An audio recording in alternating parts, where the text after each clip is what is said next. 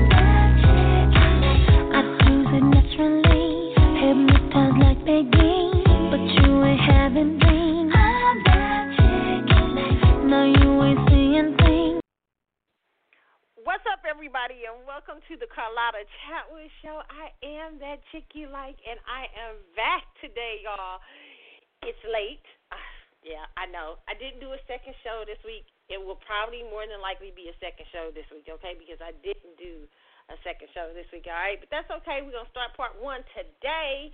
All right, we got a lot up for Hot Topic Saturday today. so much to talk about. Oh my goodness. All kinds of stuff. Okay, so later on we're gonna get into Tamar.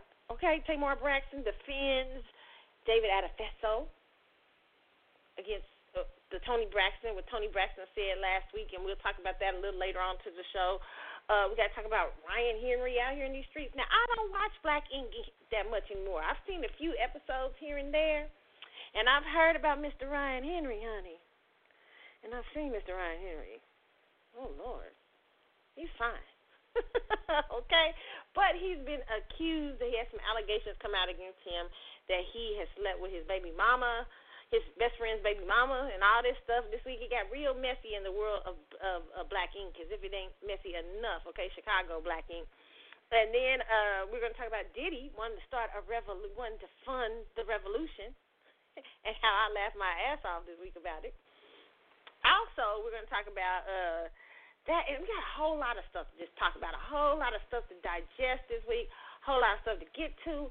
As a matter of fact, I'm not going to have It's the Word this week. I'm just going to give y'all this week uh, basically, how am I just going to do this? I'm going to give you guys a quote, okay, that I love. It's about determination because I feel like I'm determined about something this week. I feel like I'm on a determination uh thing. You know, you on a determination thing to just kick certain things out your life and everything. That's what I feel like I am. And you know, I've been really going hard at it. You know, with my exercise, all kind of stuff, and I'm just det- just I feel like a sense of determination. Okay, so this is y'all. It's a word this week. It is from John Maxwell. I like this quote. It says, "A difficult time can be more readily endured if we retain the conviction that our existence holds a purpose." a cause to pursue, a person to love, a goal to achieve. Okay. Wow, do y'all get that? Okay, do y'all get that? That what that is y'all? It's a word this week. Hold on, let me get. Gonna put it what one more time. Okay. It says a difficult time can be more readily endured if we retain the conviction that our existence holds a purpose, a cause to pursue, a person to love, a goal to achieve, okay? That's my it's a word this week, okay? So determination uh or a different when we're going through difficult circumstances or difficult times, it can be endured when we understand that what our what the, what our existence means and it, that it holds a purpose. And whatever it is, you know, we we have a purpose to pursue something in life, a person person or people that we love, a goal to achieve, okay? So that is the It's a Word from John Maxwell. I hope y'all got it. It's to be short, It's a Word this week, okay? All right, so let me tell you about my week. My week was really crazy, but good. Okay, it was good. It was. It was good. I, you know, I got to argue with friends about politics. So I'm trying. Trying to tell everybody, don't vote for these Democrats out in these streets. Vote the down ballot. Just vote locally for your local politicians and stuff like that. We're gonna talk a little bit later. We're gonna talk about that town hall meeting from both of them, and what I came to realize about it, we got to also talk about Ice Cube. I don't know why I didn't put Ice Cube in the, the description. I have to put that's crazy. But we're gonna talk about Ice Cube a little bit today. Everybody's getting upset about Ice Cube because Ice Cube went to both parties, which which is what I've been preaching for a long time on here. Okay, on this show. If you listening to this show, you know I've been preaching that everybody should be working with Trump and uh, Biden. I mean, that's the, we we should not be we, we shouldn't we shouldn't be uh, the Democratic the Democrats uh, uh, jump off anymore.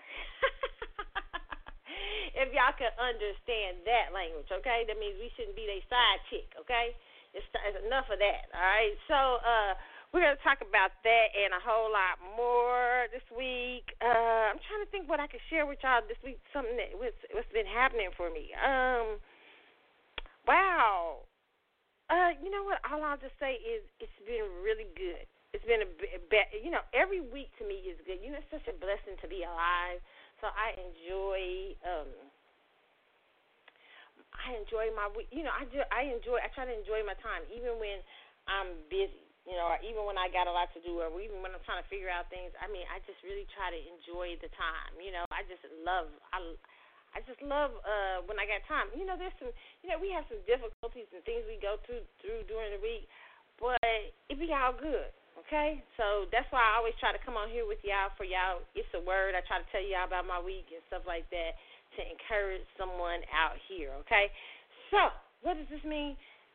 Today we're gonna have a short it's a word. I already gave y'all the it's a word. Now we're gonna go right oh, reality TV. Yeah, I won't have. I won't talk reality TV this week because I haven't caught up on the uh, Love After Lockup. So I will talk about that next week. Okay, if I get a chance, or I, on part two of the show. Okay, but okay, we're gonna go because we're doing. I'm shortening out the it's a word today. So we're gonna go right into um, uh, the news and everything right after this music break. Okay, I don't even know what I'm gonna play, y'all. Okay, so y'all can tell I'm kind of off today, okay? But it's all good, okay? We're going to get to it, okay? So let's start off with, uh, oh, I love this one. It's an old school one from Jeffrey Osborne.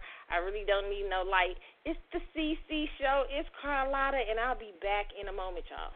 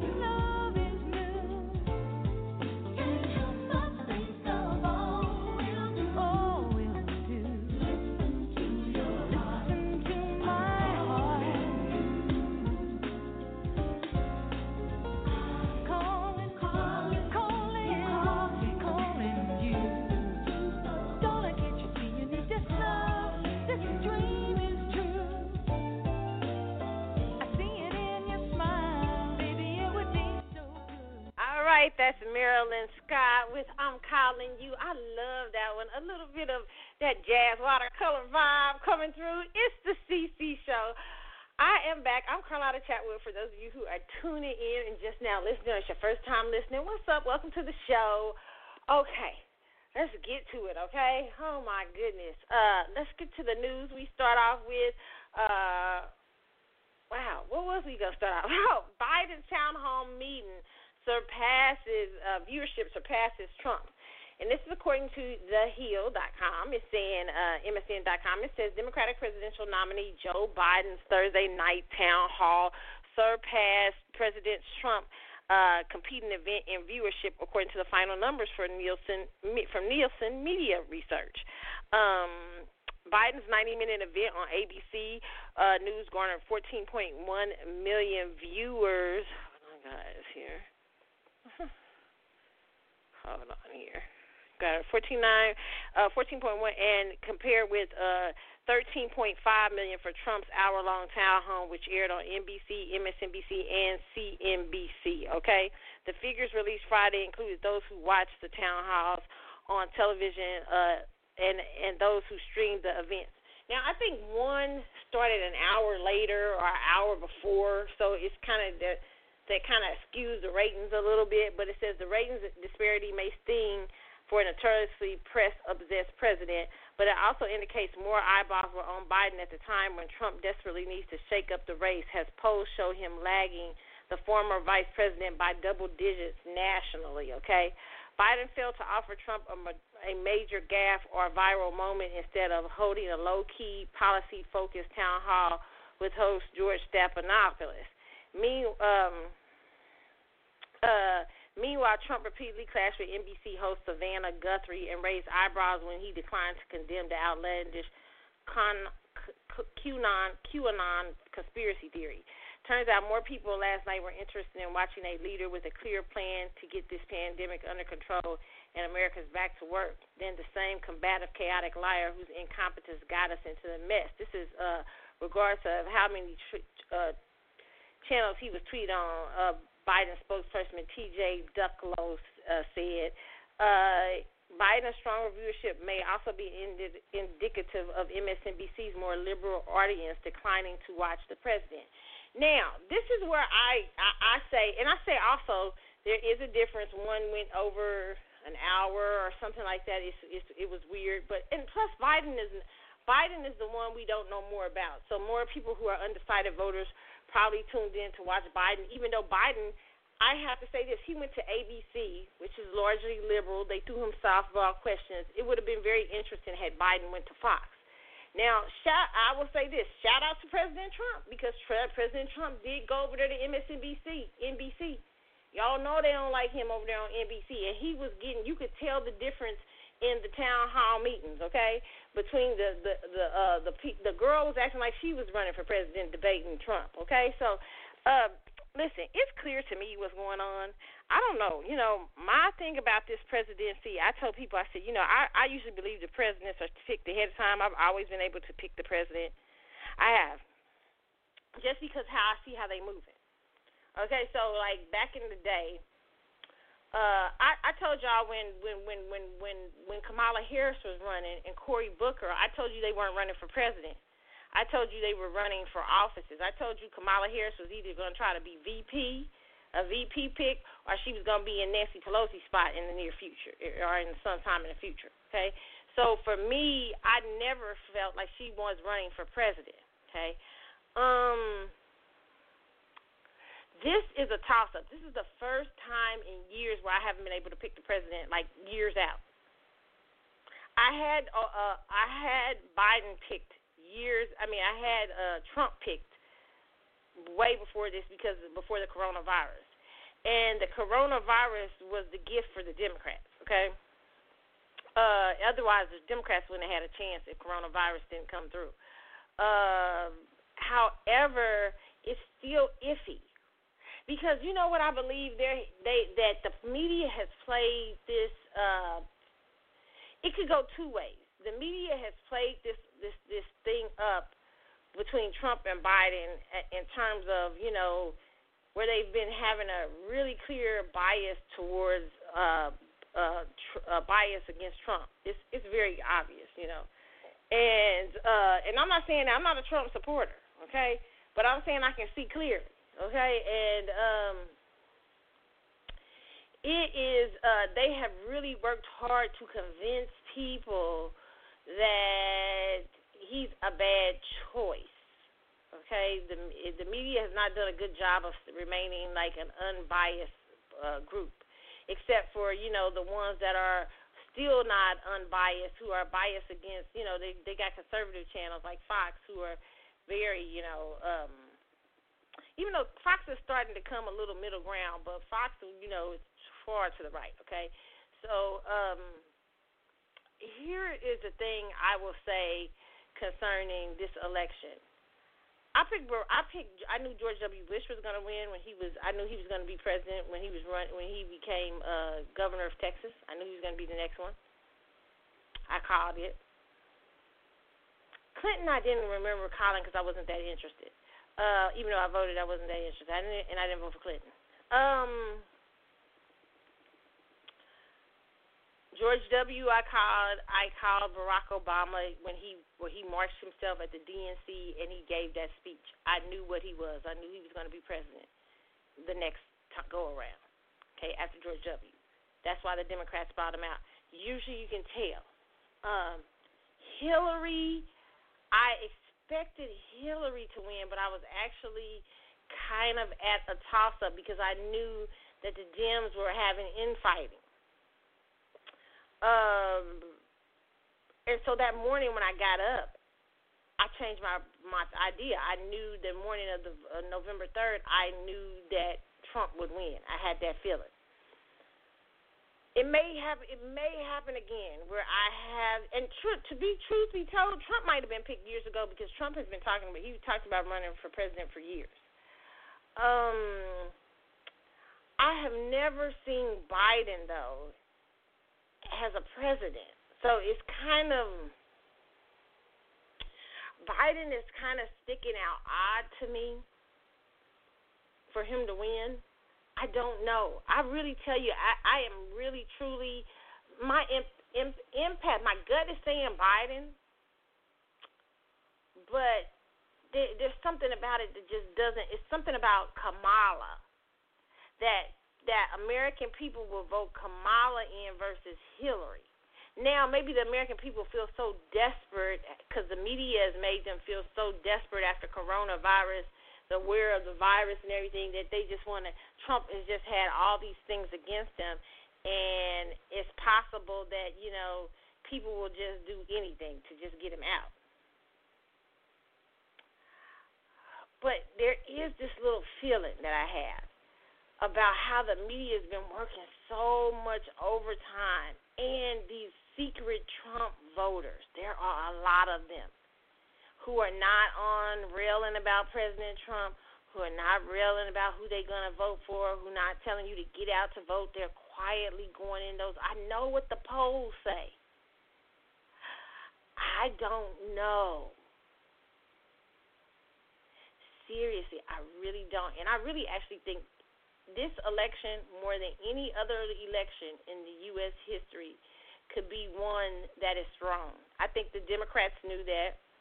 Uh, I think the post office was a very bad idea to push push through. Post, like I said, post office can't even keep up with your Christmas gifts at Christmas time sometimes. So I thought it was a very bad idea. They know that. Uh, I, I and I, you, I'm gonna sound like a Republican to you guys. I've always been honest with you guys and told you I lean slightly conservative, but I also have a lot of liberal traits uh, and everything like that. Uh, and I voted. Uh, I'm a registered Democrat. Uh, voted for Obama. Don't like Obama now. Uh, saw that as a mistake. Um, did not vote for Trump or Biden. I voted for Snoopy last election. Probably a vote for Snoopy again this election. Snoopy, I'm thinking, in Kanye West. Uh, I'd rather see them in the White House. I really um, see this election as a very uh, eerie because what I've seen in the press, the press being pushed to a certain narrative. Um, the coronavirus, a lot of things that make me think that we're being more controlled as the American people than we think. We're we're we're more under disillusion and control and deception than we have ever been. And so, in my personal opinion, this election could possibly be a fraud election. Even last election could have possibly been one. And I'm not saying on Trump's end either. I'm talking about really for Biden. Um, but then there's a part of me that says America is not going to vote for Biden. I'm not sure. Because the press, the way the media is moving, I can't. They're so scrambled in how they're they're pushing narratives and everything. Um, they did this last time, and and and and and, and you, I just didn't see to that morning, and so I think that you know. I don't really care who wins because I, I I really do. I will tell you this: I do want the Democrats to lose in some senses, and let me tell you why. Even though I'm not going to vote for Trump, because I feel like black people have to stick it to the Democrats. I feel like particularly ADOS has to stick it to the Democrats. We have to let the Democrats know we are not here to be played with. And when I say ADOS, I'm talking about American descendants of slaves or Foundation of Black Americans or Native Black Americans, whatever you want to call us.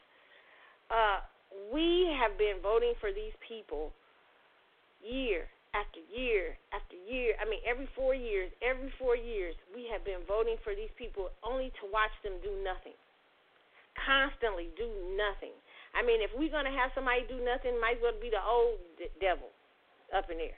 There is no reason that we should be keep voting. We're like the girl. What we I said that we are like the girlfriend to the Democrats that the girlfriend they dump, but they can come back and constantly have sex with. That's what black people are to the Democratic Party. We don't respect ourselves, so they disrespect us. And I feel that it is now time to dump them. And I don't say pick up the Republicans either, okay? But to make a valuable uh, third a third party in this country, I, I I know Diddy talks about he wants to fund the revolution. I'm gonna talk about that a little later on the show. I don't think Diddy's the person funding the revolution. Uh, but uh, I I want us to let go of the notion of Republican Democrat racism of, of worrying about who's racist and who's not. Both of them are racist. Both of them represent white supremacy. What has black people I want us to do is start to have them court our vote. They haven't done this in years. And if we keep giving up our vote for nothing, I'm not telling you not to go vote. I'm telling you to go when you go vote, vote your local and your state election, but vote a down ballot, or you can put Snoopy or Kanye at the top, like myself. Okay, but do not. I these these particular men specifically, and I'm really for black people for Demo- uh, uh, for us to really the Democrats to lose because I really am tired of them. I really am tired of them promising something and they don't deliver. Let's talk about Ice Cube this week. A lot of people were upset about Ice Cube. A lot of people were upset because Ice Cube had a, a, a contract with Black America. He went to uh, both parties called him up. One party, the Democratic Party, said wait until after the elections, which they fucking say all the time, okay, and never do anything. One party said, okay, we'll listen to you, we'll entertain you okay? And I am for entertaining people of power. You never know what you might get. But a lot of you got upset with Ice Cube, start calling him a sellout, especially you big ass dummies with blue checks on Twitter. I mean, it's just re- de- de- calling him a pawn and all that shit. No, everybody's a fucking pawn. The Democrats meet with uh with the, meet with uh uh uh uh uh, uh what's his name Donald Trump. They meet together. They're people. These people are free. You're into political theater. They are not. They they make backroom deals with each other. They go out to dinner with each other. They do all this stuff. They play golf together. They are not as angry as the American public. They're not as divided as you think. They're only divided when they're making those deals. And then after they make those deals, they'll come out and play political theater for you guys. But in in the in the house of power, they are working together. And so to come out and talk about Ice Cube doing what people of power do is just fucking dumb to me. I have no clue what. And anybody who says that, I just say that's the you're an idiot. I've been saying that from the beginning though. I said when Trump got on, people, black people should be meeting with him. I said the Black Caucus should have met with him. It was dumb for them not to. Nancy Pelosi met with his ass. What the fuck are you talking about? Don't meet with uh uh with Trump. You should have definitely met with Trump. You buried yourself because he feels like at that point he felt like you was an enemy. You didn't want to meet with him. The fuck you come you if somebody's in power, you always hey you always graciously hold out the hand and say hey we willing to work with you, we willing to see what you got. But they were so fucking disgruntled because Hillary didn't win that they set out and they hurt black people.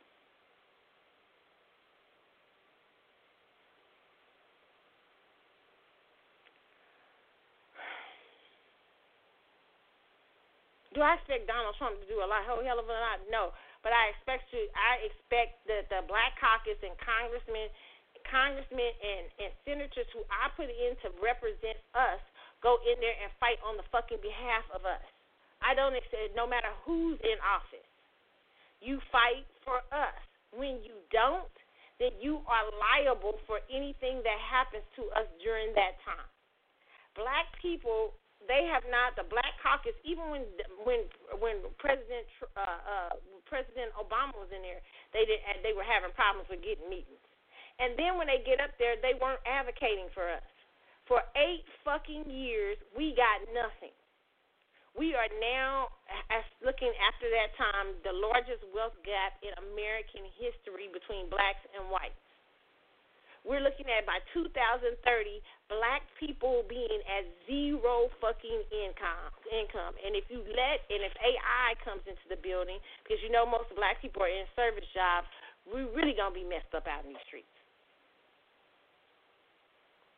So if Ice Cube wants to meet with other people, who the hell are we to not say that? And I know black people are saying, well, he don't represent me, but he don't. It, it doesn't matter. It's just that he has an audience with power and he goes up there to say, hey, can you do this for black people? Black people need reparations. Black people need this. Black people need that.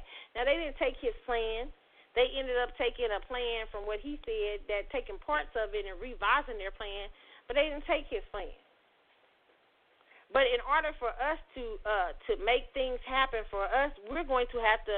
Black people are going to have to push a lot harder, and it doesn't just stop with the Democrats being in there. First of all, a lot of y'all think because the Democrats coming back in, y'all think if the Demo- if they do come back in, y'all think that that's going to be the end of racism. Let me remind you of something.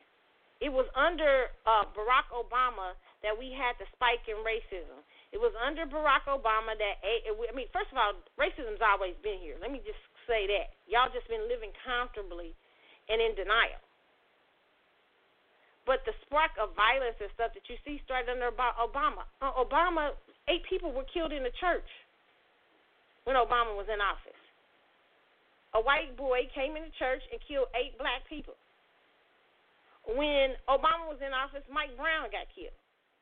Trayvon Martin got killed. What the fuck are y'all talking about that black racism is going to end if fucking Biden, who is a who is uh uh Jim they used to call Jim Crow Joe, gets in office? Are you guys serious? The person who made the crime bill and he's he, and he's running with the top cop in California. Are y'all serious? I mean, what is what? What are, where are we at right now? And where we sitting, we got time to sit in this ice cube for trying to do some work.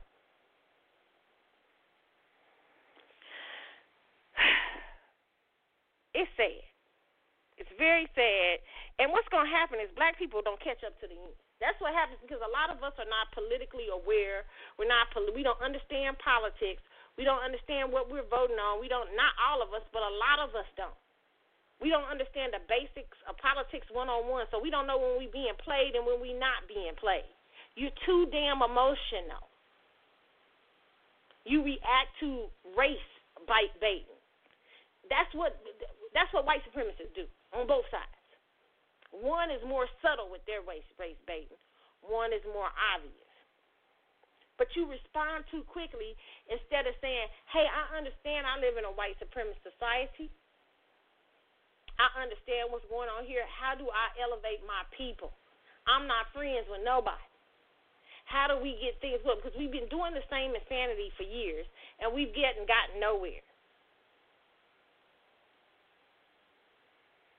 Now, all the blue chips, they get jobs. That's what they don't tell y'all. See, if uh, when when what happened? Remember what happened when Obama left?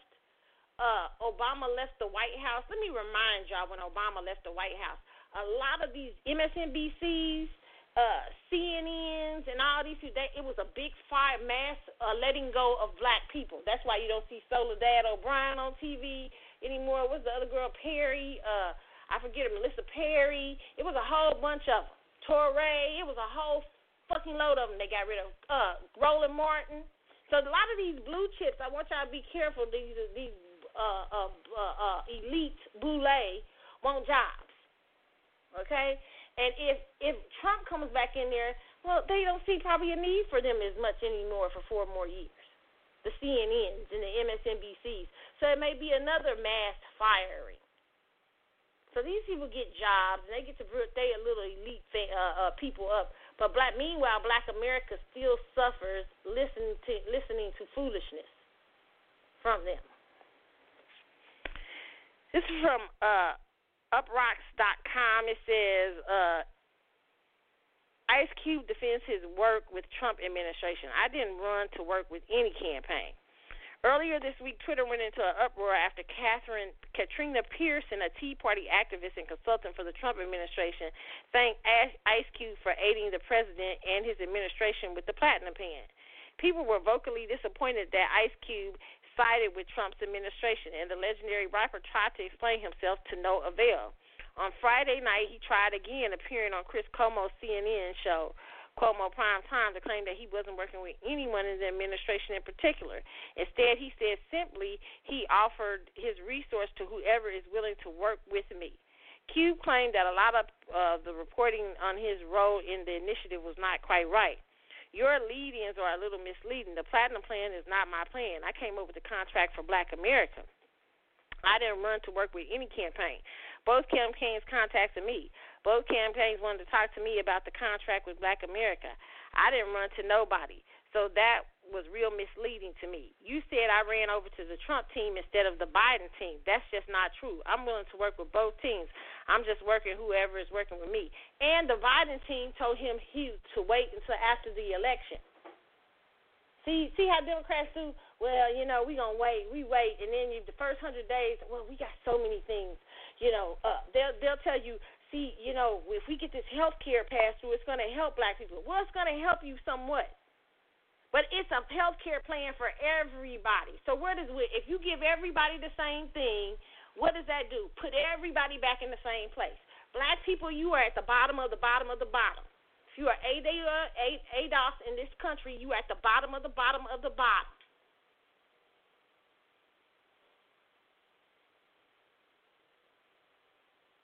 So they can give you goodies and give Latinos goodies and give white people goodies, and what's going to happen is you're still going to end up back in the same place. And then they're going to say, well, we gave health care. We gave health care to minorities. You're not a minority. You hold a special place in this country. You built the fucking country. You are a descendant of slaves. You deserve to have more. They have you you are rolling behind everybody. Your story is more unusual than Latinos, Nigerians, uh, uh, Kenyans, anybody immigrant that's in this country. Your story is different. You are the only group besides Native Americans who did not immigrate to America. You were brought here on slave ships. You had to endure your our ancestors had to endure slavery. Then they had to fucking endure failed reconstruction. Then they had to endure Jim Crow laws and now institutionalized racism. You are different from other minority groups. Quit lumping yourself in with the other minority groups. It does not help you. You're at the bottom.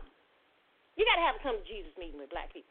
Because black people don't believe, black people is in a limbo. They, they, they confused. We can look around us and see what's going on. So it don't make no difference who get in there.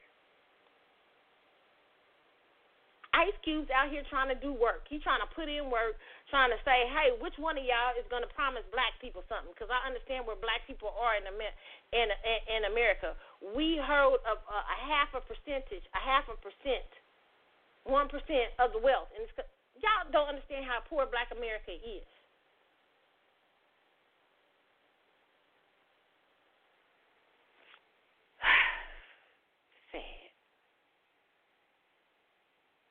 He said his only interest was in helping people. I'm going there for black Americans, the ones who are the descendants of slaves.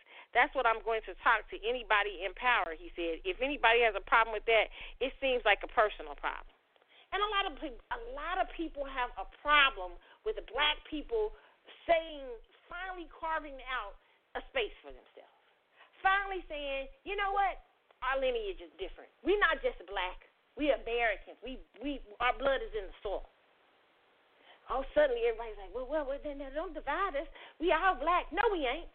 No, we no the fuck we ain't. Let's stop this. Let's stop right now. Black people, we have sit around and watched people run. A lot of people play a lot of sides. You got a lot of black black people who are immigrants who come over here. They be having uh, uh, uh, Haitian flags, Grenada flag, Grenadian flags, and all kind of shit uh, uh, Eritrean and all kind of shit in their uh, uh, uh, uh, in their uh, bios on Twitter and everything. The moment that we say we're ADOS, uh, we're foundational Black Americans, and we put an American flag up there, everybody got a fucking problem. You know why? Because everybody's been coming over here eating off of your lineage and legacy. Well, that shit stops. Stop enough. Ridiculous. When you in our house, you respect us. When you go to somebody's house, do you disrespect them? Do you res- disrespect the people who built the house? No, you don't disrespect the people who built the house. What the fuck? What is going on with that? Why are we letting people disrespect us? We letting the Democrats disrespect us. We letting uh, uh, some some immigrants disrespect us. Enough. We built the house. This is our house. Respect the people of the house. Damn. How easy is that? So Ice Cube is talking about this. Now everybody's in an uproar. Everybody's mad.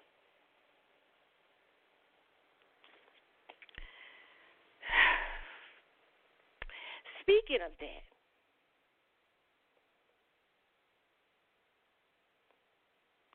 And that's what Biden and them are trying to do. They're trying to lump us into all one group. We're not one group.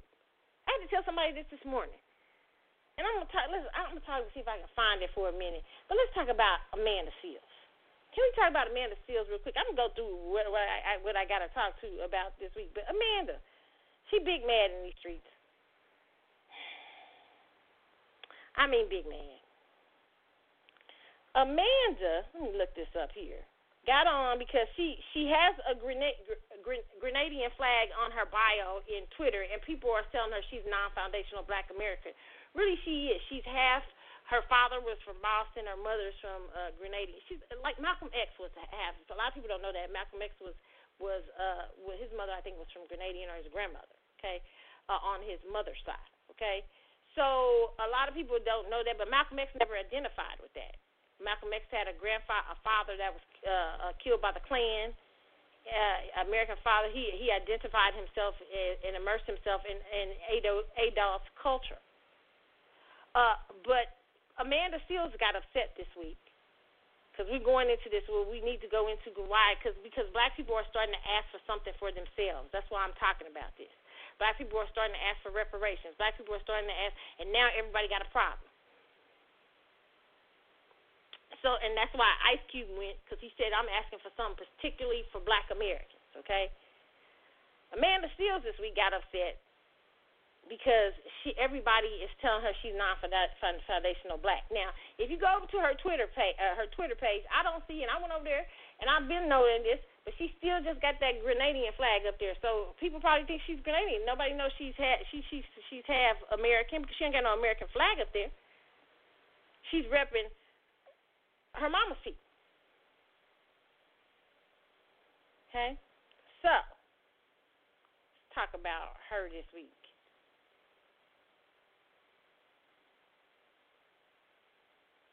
Okay, got it up here. She went off on them.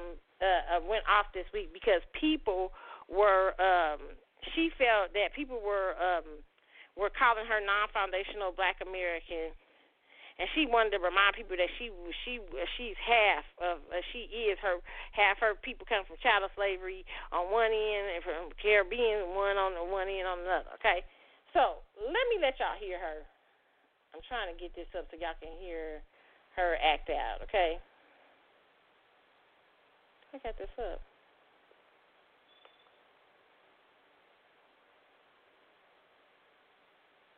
Getting the audio up for you guys. Okay, let's listen to this.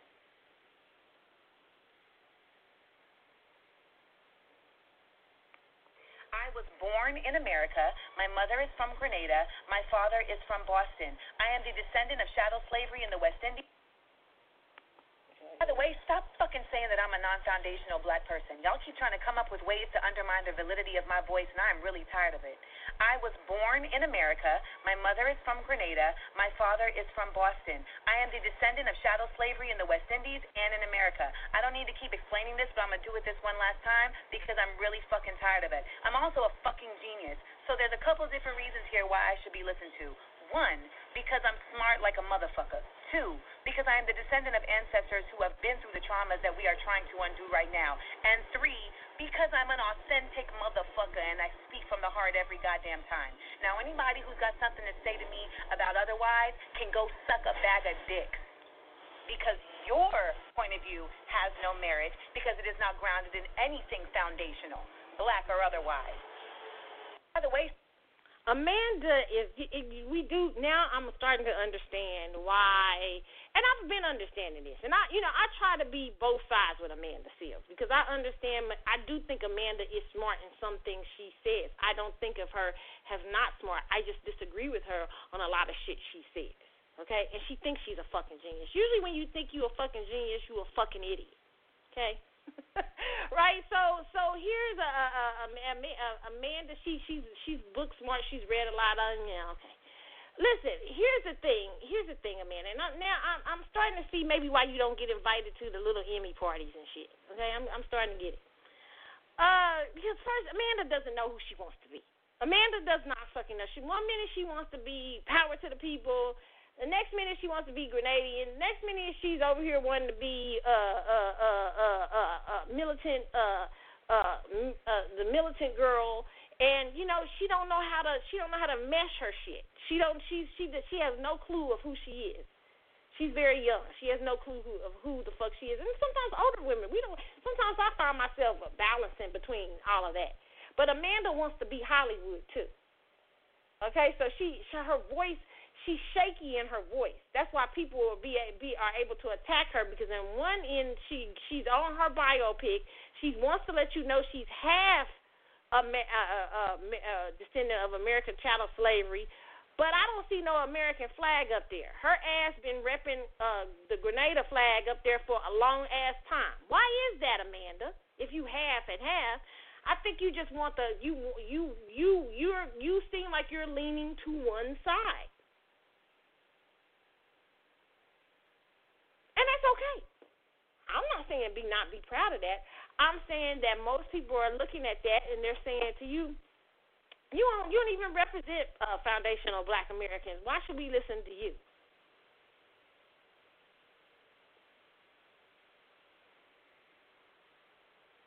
You got a Grenada flag up there. We can't run out in and out. Of, we don't. We don't got no. We don't have no other flags up there. We don't have no. I don't have no flag up on mine. But we don't have no. We don't have. We are Americans what? What? That doesn't mean you can't have a voice, a valid voice in the conversation. What it means is have some fucking respect because you are over there going on both sides. You are straddling, uh, you are playing one side of the fence just a little bit more. I don't see an American flag up there. I see a, a Grenada, Grenadian, and she probably say, "Well, because America ain't done something, something for me." It'll probably be something about racial American steep in racism and all this stuff like that. But we don't have no other flags to represent. Most ADOS don't have other flags to throw up. So it's not that you can't have a voice in the conversation. It's that you seem to lean to more to one side, and more people are going to look at you and say, eh, I don't really know. I don't really know if we should be listening to her. She she did she ADOS? Does she even really care about ADOS? If she's if she's repping Grenada? I mean, what the hell should we really be? I mean, what? I mean, should we really? We don't got no escape. See, Malcolm didn't. Malcolm didn't do that. We never. We didn't know until people read his history. People can be allies. There are plenty of people that can be allies with Black Americans. Black American people are not divisive. We're universal people. You can be an ally. Just don't get mad when we coming for ours. We've been doing that before anybody got here. We're gonna keep doing it. And Amanda can sit her happy Hollywood ass down. She's wanting to be Hollywood. She don't know what the fuck she wants. So sit down, Amanda. That's why nobody understands you. And I've been trying to defend your ass for a long time. I've been going back and forth you know, maybe y'all should help him, let a man be. Even though I know you're not that likable, of what you appear to be, you appear that way. You appear. You might be very likable, but it comes off as you not being likable. And I respect half of your heritage, what it is. There's not nothing wrong with that. And you have a you have a valid voice. But the problem is with you is that you seem all over the fucking place. You're very smart, but you seem like you all over. You don't know if you want. Well, we don't need to talk about reparations right now. We just need to vote Biden. Well, black people don't. Black black people have done done that for years. We don't want to do that no more. Most of us don't want to do that. Most of us are talking about something different. And because you think you a fucking genius, don't mean we we gotta listen to you. You listen to yourself and your followers will listen to you. I mean, just absolutely idiotic.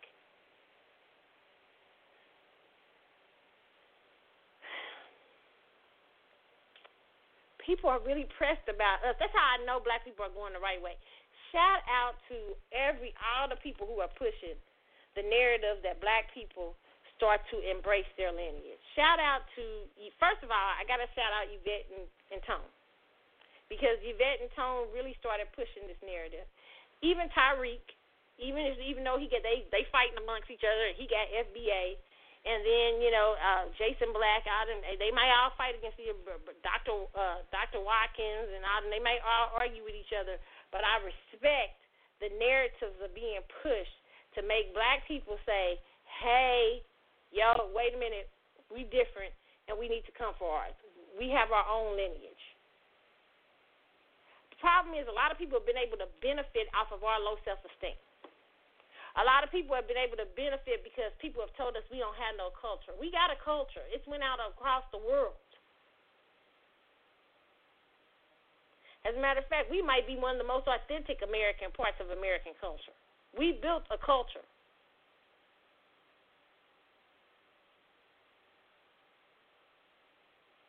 So to uh, to begin, let's say somebody was arguing with me online the other day. Well, an African guy was telling me, well, you know, black people don't need to be divisive at this time with each other and stuff like that. I'm like, uh, do you consider yourself the same as a Nigerian or a Kenyan?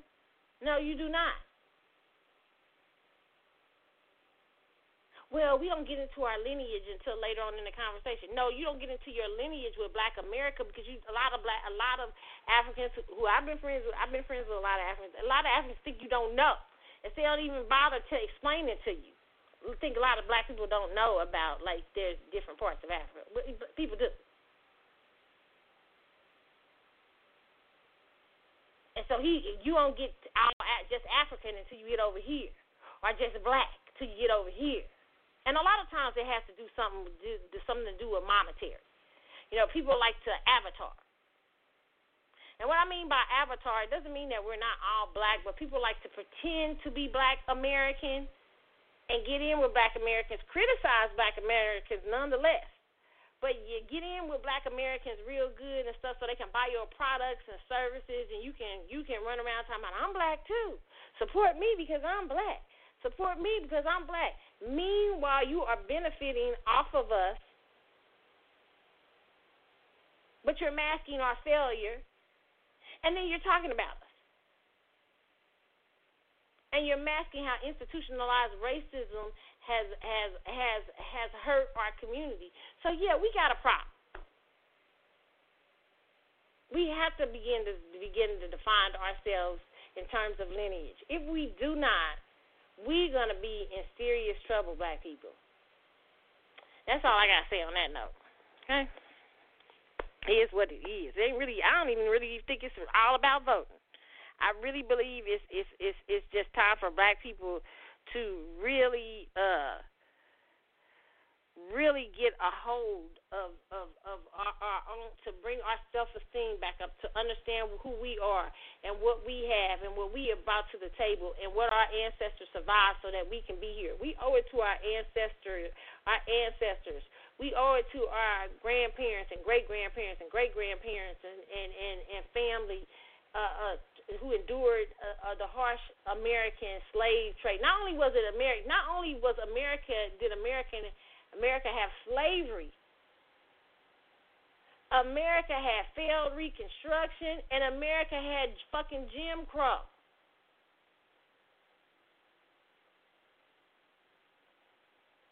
We have one of the most unusual stories in the world and we survived it. Our people survived it. We owe it to them to fight for our lineage and fight for the uh, and fight for our our uh, uh, for our um, our American heritage because that's who we are. We at every part every part of America that was uh, built. We've been there every step of the way. So no, we're not gonna give away our lineage easily, and we shouldn't have to. I wouldn't ask a Haitian to give away their uh, lineage either. What the hell's going on around here? Let's talk about y'all bad kids today, okay? Let's go into other news. Law enforcement this week, this is according to Autoblog.com, officials in Baton Rouge, Louisiana are trying to figure out how and why an 11 year old boy stole a school bus, led police on an extremely dangerous and surprisingly long chase and ended up crashing into someone's front yard. He was arrested on four charges, but shockingly, no one was hurt in the accident. Okay, so listen to this report. Y'all kids, y'all got what is y'all doing out here with these kids? They bad. listen to the report right now from uh uh Autoblog.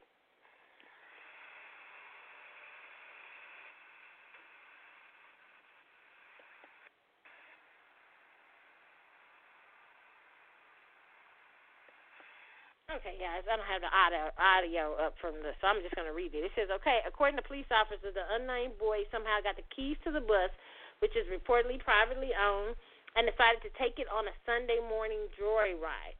It is likely fit, uh, fitted with a push button ignition. The spokesperson for the Baton Rouge Police Department told news channel WAFB 9 it sounds like the bus was empty and not in service at the time though details about the theft, the chase, and the accident are still emerging. Now, the funny shit is to see the video. His little ass was going fast too. It's surprising that nobody was hurt. Okay, but it says thank goodness he was okay and he was safe. But was not your typical Sunday afternoon occurrence for sure. So we're blessed that it didn't do any more damage than it did," said Libby Smith, the owner of the property. The bus crashed in an interview with CBS 17. Uh, it was listen. I saw it on video. It was a mess. Let me tell y'all something. Control y'all. Some of y'all little kids are just dangerously smart. They, you know, like they they like they watch you. They watch it every little damn thing you do, and they can and they when they get a chance, they gonna roll it out. So I thought this was a hilarious story, but he was going fast. I'm telling y'all, he was really really going fast. Okay. All right, so we talked about Ice Cube Let's talk about Ryan Henry because, child, y'all been out here in these streets this week talking about Ryan with his fine self, child. Ryan fine, honey. Ryan is, Ryan is fine. Ryan reminds me of an ex I used to have years ago when I was young. Woo, he's fine. Woo. He was no good, too. oh, my goodness. It's always the fine ones. Oh, my Lord. Let's talk about Ryan Henry, okay? Black Ink Chicago, Crew Chicago star Ryan Henry's best friend is accusing him of sleeping with his baby mama. Mm, child, and why he got cancer too. Why he had cancer too. Okay, scandalous shit. This is according to BallerAlert.com. It says Ryan Henry's best friend Anthony Lindsay, and he showed up on the Storm Norman show. You guys can see that on YouTube. It was really good. He had a really good interview. Storm had a very good interview too. Shout out to Storm. He had a really good interview the other day. Sidebar, y'all. But he had a really good interview the other day with Roseanne Barr. It was so good. I was like, damn, where Roseanne? Roseanne is it? I, I was I enjoyed it.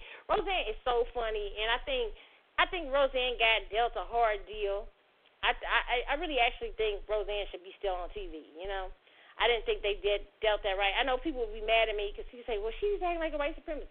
Listen, my thing would have been to make her hire writers that were black. You could have got black people jobs. It could have been a lot of things that came out of that besides suspending her from that show. This is my personal, or uh, taking away that show from her. I didn't like that idea, but uh, she was pretty funny on him on Storm the show. So if you guys get a chance, uh, Storm Norman, mine calling that man Storm Norman. I don't know why I keep calling that man that. Storm Monroe, okay, the Storm Monroe show, okay. So check it out on YouTube. I really like it, okay. So he had um her on there, and he also uh had uh, uh Ryan Henry's best friend on there spilling the tea, child, spilling the tea, talking about how it all went down, how he, how they had just got. I think him and the baby mama had gotten back together. Y'all gotta go over there and listen to it. But him and the baby mama had gotten back together, and I, I, don't quote me on this, but I guess he found the phone. He, the one of the kids brought him the phone or something like that. And he decided to look through her phone and found some salacious text, baby. Woo! now both of them, she's real pretty too. She's not a uh, ugly chick. She's a gorgeous chick. Okay, so uh, let me talk about it. It says Lindsay updated, uploaded a, a thread on Instagram filled with his feelings, text messages, exchanges uh, between Nina and Henry, pictures of him and Henry, and the media's uh, reaction to the scandal this isn't for uh for a show which everyone seems to think nah this is my life. If you know or follow me you know that i told i hold my son's mother with the highest regard as well as ryan. They did this to me while i fought cancer. Lindsay shared on instagram. Lindsay was so distraught that he over he overdosed.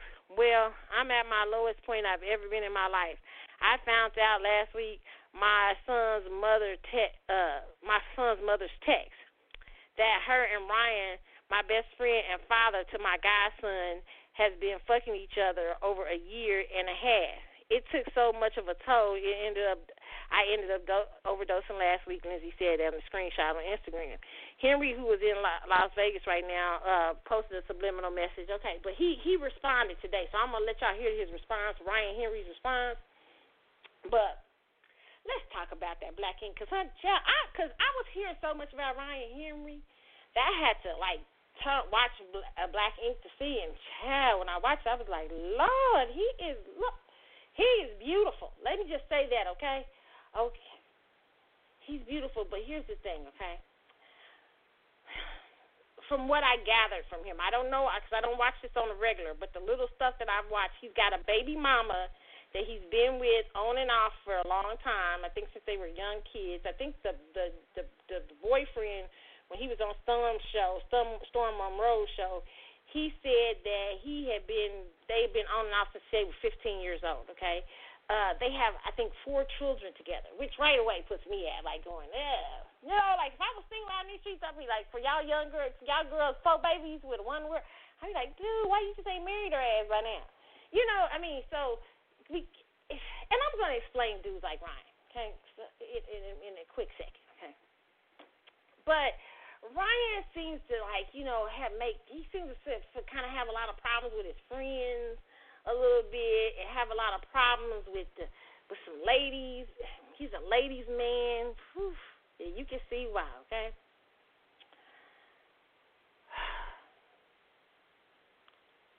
Fellas, first off, when you got a friend like Ryan Henry with all that sexual energy popping off of him, be very careful about leaving your especially if you got a lady and you know you ain't been doing your shit right.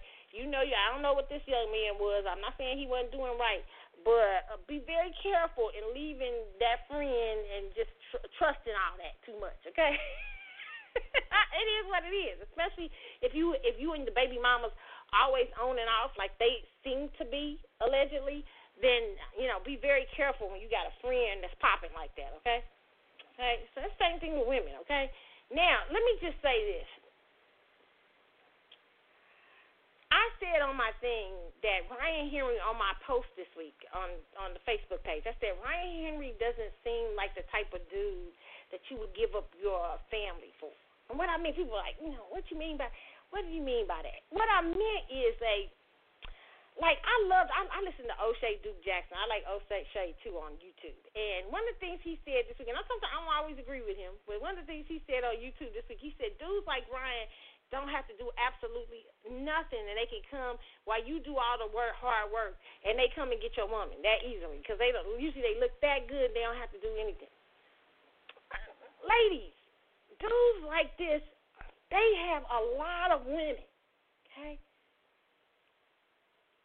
If you are a high, say, say for you got a fine friend, like you, you have a problem in your relationships and all this stuff, right now, and you you you got uh your baby your baby daddy got a or your husband or your your your, your boyfriend or somebody got a fine friend like Ryan Henry and you thinking about sleeping with him, but then you want to walk back to your family. Let me explain something to you, sis. I would now this dude looks like he gonna take her back. And that's probably part of why let me just say this, fellas. That's probably partly why she might have been going around she might know you that way that well. I mean, I wouldn't take her back without making you I, she really had to jump hoops. But I digress. Anyway, and then the fact that he went to social media and stuff, it seemed kind of. I know he he was hurt, but you know, it's not the most attractive thing to a woman. Okay, so and it's uh, no and there's no excuse for doing that to somebody. There's no excuse, and and she's human. She messed up. Her and Ryan messed up. Shit, shit happens. Okay, but ladies, you gotta think about this dude. This dude, think about who the fuck this dude is, okay? He got a baby mama that he been on and off with, and four kids. Is he worth the damn risk? And if he's coming to get some coochie cat from you, you can't listen when you got a man who's doing you good and doing cool to you, maybe it ain't maybe it ain't perfect, or maybe you having problems in the relationship.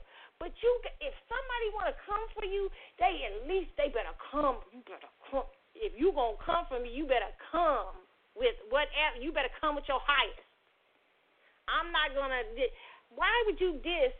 I talked about the same thing with Jada Pinkett. Jada, like I said, why would Jada Pinkett cheat with the because sometimes women are depressed and they don't know understand what they do have, and so you you would cheat with a you cheat with August Alsina when Rio got twenty million dollars. I I don't understand. Now in her case, you know Ryan is the popular one. He got it, but you see Ryan's got a pattern over there. Ryan, you see Ryan. You've been knowing Ryan for a minute. You know Ryan's probably a fuck boy. Why would you even do that? Why? Why? And then leave text messages to the fact that you're doing it. If I ain't gonna tell you. I'm just saying, if you do, why would you leave text messages where he can? Oh my God. Story time. Sidebar.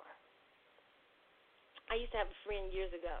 Yes, I dated a guy that looked like Ryan here years ago, but this is a different story. I had a friend who looked like him too. He was super, super cute. I don't know if I ever told the story on him. He's just one of my best friends.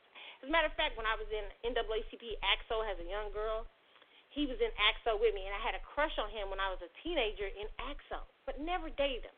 We became good? Wasn't interested. After I got to know him, I was like, eh, eh, you know, you know, fuck boy all over him, okay?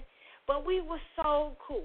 I mean, he always come to visit me, come to hang out with me. He and the women would go crazy. Women would be like, he come up to my job, take me to lunch. Women be like, girl, oh my god, like girl, he fine, why you? Uh, and I'd be like, mm mm, mm mm, don't do it. I be telling, I, I tell all every time he would come up to see me, the women be going crazy at my job. Everything I warn chicks, I said, don't, do not do it. And somebody's like, girl, you trying to keep for yourself. I'm like, no, I'm not interested. I'm, there's a reason why I'm not. There's a, there's, there's a reason here. Uh-uh. So I had this one girl. She worked at my job. And he came up, he took me to lunch.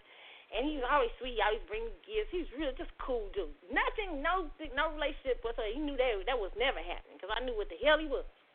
Okay, so she was like, "Oh, please," she was just begging me. Oh, just begging me. I said, "No, I'm not gonna be responsible if for you, uh, whatever situation you get your damn self into.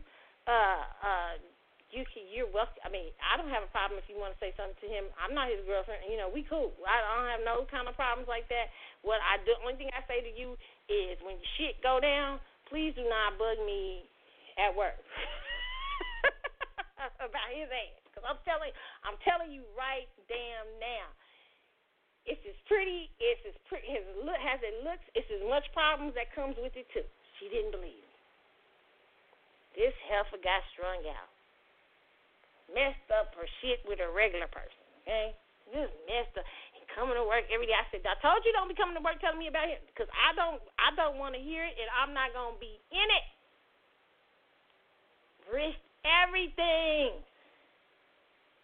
and he was gone because he was in and out of town. He was gone, never could, didn't even come back, didn't even hardly pay no attention. That's Ryan Henry. That's how I feel about Ryan Henry.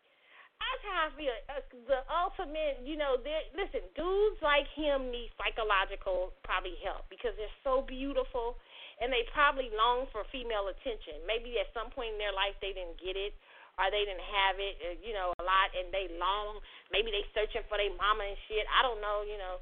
I I I don't know. They but they tend to, you know, they love the attention and and then they go back to some long suffering chick who they probably really don't like. They they think they do, but what they what they really have is a bunch of history with them, and they just don't. And and and and they remind. And the history is probably they more. It's, they probably got a relationship like a really dysfunctional, fucked up relationship, right? And they just can't. And they and they can thrive in dysfunction. Those type of dudes like Ryan Henry they could thrive in dysfunction because somewhere that probably dysfunction has been in his life. And so, ladies, when you're getting involved with these types of dudes, because they so fire as they as they look, they they first of all they look so good that you already imagine you've upped the sex in your mind. So it's probably sex is mental first half. So you probably already think that it's gonna, he gonna be bombing. So you, if he is kind of bomb, you gonna over exaggerate it in your head, and you gonna be fucked up in these streets. So I tell women with men like Ryan Henry, be very careful.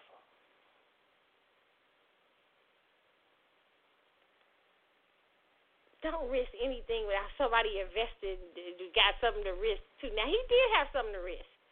But he's got a long suffering baby mama who will probably take him back maybe somewhere down the line. She probably never she has had four babies by him. Long fucking suffering. He's probably not gonna pay too much of a price, and he probably fucking knows that. But you, on the other hand, if you gotta wear a scarlet letter, let it be for something. Don't wear no fucking scarlet letter if he ain't jumped over no damn hoop. If he ain't got nothing to risk, and you can tell if he got something to risk too.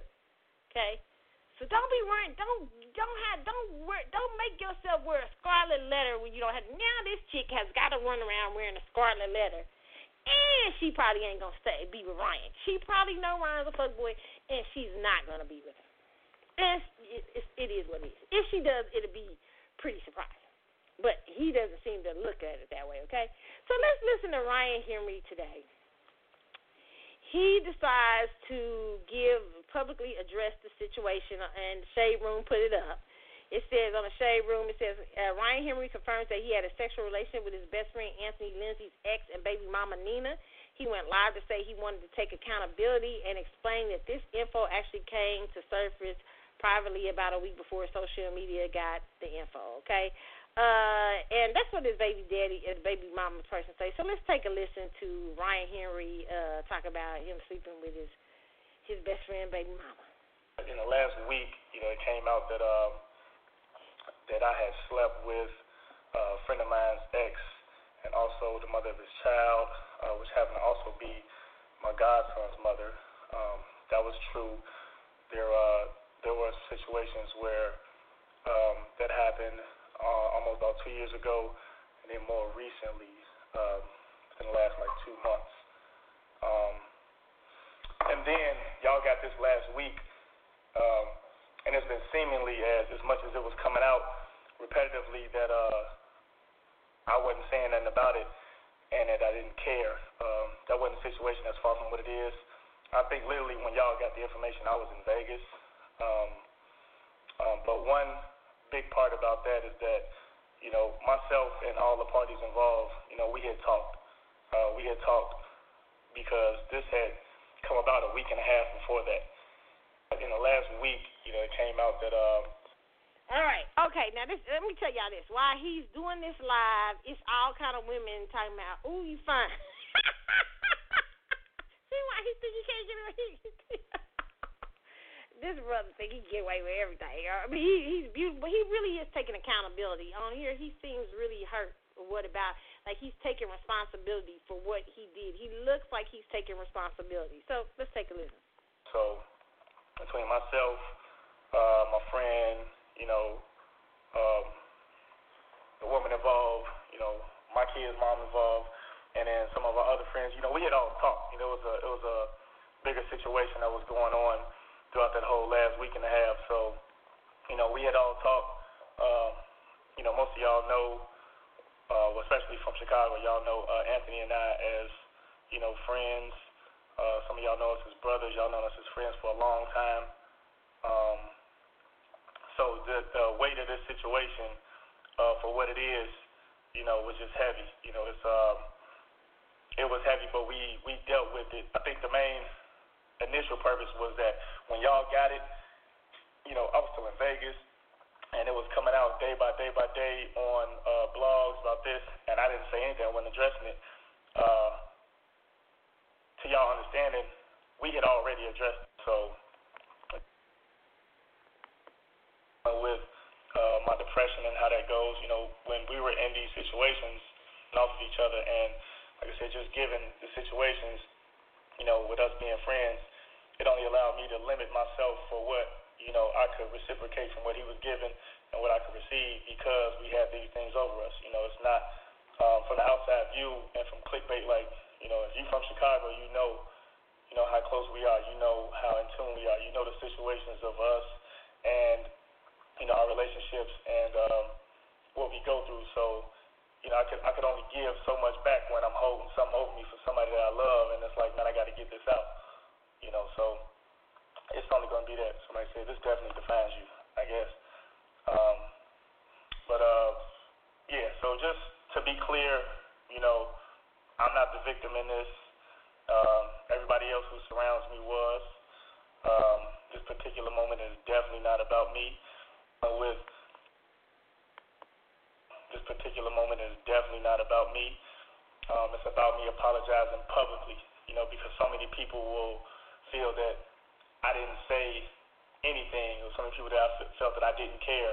You know, this is about me uh, apologizing publicly. If y'all feel like I've apologized to Anthony, we we talked we talked a lot after this happened. You know, y'all just got it a, a little bit later, so we talked a lot.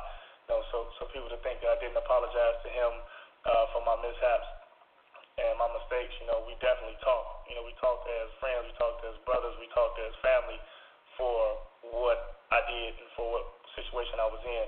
So I definitely spoke on that. When it releases, y'all not gonna get it like that. So this is me publicly letting y'all know that I did apologize to him. You know, me apologizing to y'all for being able to get something like this. You know, no matter how far. Uh, the mess up is this particular. Now you know what? I thought this guy really. Listen, I'll say this. This was good that he did this. That he came out because this dude and him was very close. It, allegedly, they were like brothers. Okay, that's fucked up. but things happen. Okay, I, I'm not like making light of what the dude did. Okay, obviously though, if you see, listen, I'm just trying to tell me and something. Me and come close fellas, come close. And, and and I say the same thing with females, okay? When you have a friend that you you hoe around with, like they hoe and you hoe too, and y'all hoe together. I'm not saying that's what the baby daddy was doing, but I think he said something like that or something. I don't know.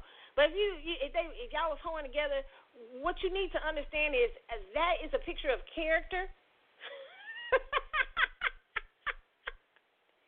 And that means that he can he fucking around with his baby mama and shit. He can fuck around with your girl. He can fuck, so you can't you gotta be very careful with dudes like that. Like dudes like that, you gotta keep it. You gotta keep their space. And you know as a man when your boy got problems, that don't mean that you you don't let your boy have access, you know, to your your a significant other to talk or y'all have friendships and stuff like that. You just don't let no dude like that you know that's a hoe get close to your baby mama, especially if you've been out here in these streets not being perfect your damn self. Okay, and she's vulnerable. Okay, okay, because Ryan, the Ryan Henrys of the world will take your baby mama. They'll take your wife. They'll take your girlfriend. Woo! Ryan Henry is no joke. I ain't gonna lie. I ain't gonna. I ain't gonna lie to nobody. I ain't gonna lie out in these streets. But I've seen dudes like him become a dime a dozen. See, the thing about it is, it's not that he's not a beautiful man. It's that you know, and and when you young, when you a young girl in these streets, you sometimes fine is really a lot for you, and it's okay. Hey, you supposed to have attraction. Attraction is good. That don't ain't nothing wrong with that. Okay, but you got to be looking for something deeper. And when you see how somebody's like their energy flow is or whatever, you gotta know that you know you gotta like I said, he had a baby mama. He she got four kids. He ain't married her yet. Shit, he ain't. And it's something, ma'am. Uh, whoever you baby mama, baby mama with four kids. Who the girl to be showing up on the show all the time? She's a real pretty girl. Listen here, listen here. You done had one, two, three, four. Four, and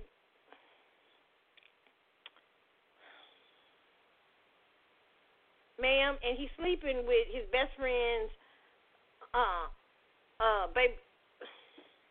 It's almost as if you can't really. I don't know what to tell you. I don't want to be the woman to say you can't go nowhere. You can, you can. You just you just have four children. Babies, babies are a blessing, but you have kind of hurt yourself by staying with this dude for that long and giving him children when he hasn't earned access to your fucking womb. I can understand one or two. Okay, we'll let them that mistake. But to have four and he's still out here running the damn streets Girl, this should be the end for you. You should be saying you should have wasted enough time. They said she had been with him since she's like 15 or 16, and that's easier said than done because that's a soul tie. You know, tied your soul up with his ass. Uh, and he it's something obviously that's not clicking. Because if it was, he would have probably wiped you up by now. And I haven't heard that he has. Is he wiped her up? I'm not sure. Is he? He's he's really he likes to use her womb but he hasn't married her. And he actually likes, he has other relationships.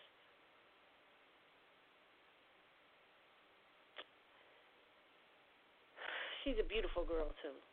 Let's just say this. Uh,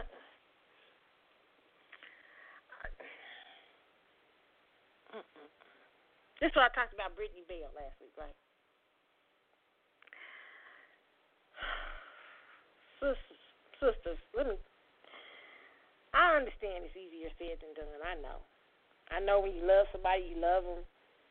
I get it. Trust me, I do.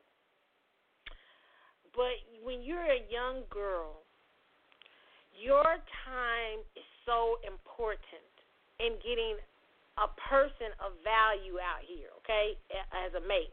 And then there's no guarantee like, you know what I'm saying? If you're interested in being married, I'm not talking to people who are not interested in being married. I'm talking about if you're interested in getting married or having a relationship, a solid relationship, and stuff like that.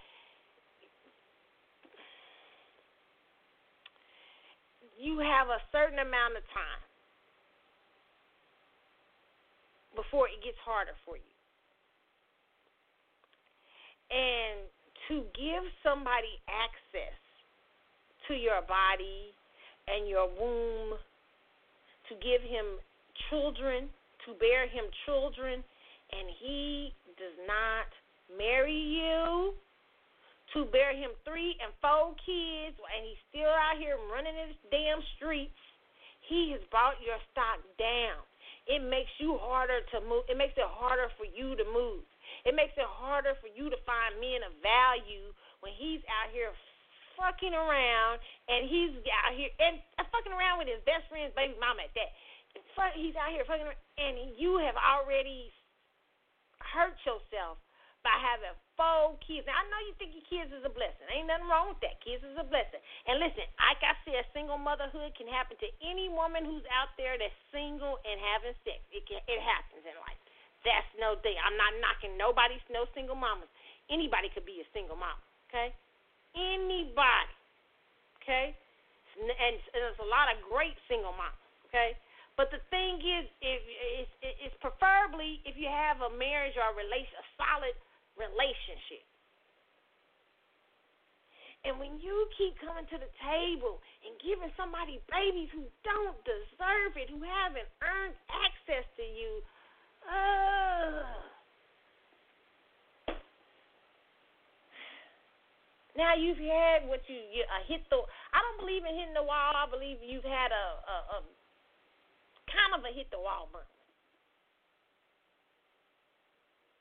For a baby my how is the girl? What's her name here? Let me see. What's her, how is she? Lord have mercy. Because I've heard about it. I, and I saw some things on show.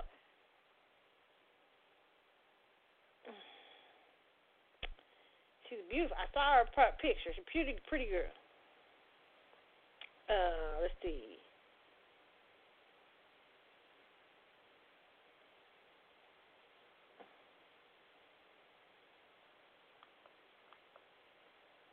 trying to see.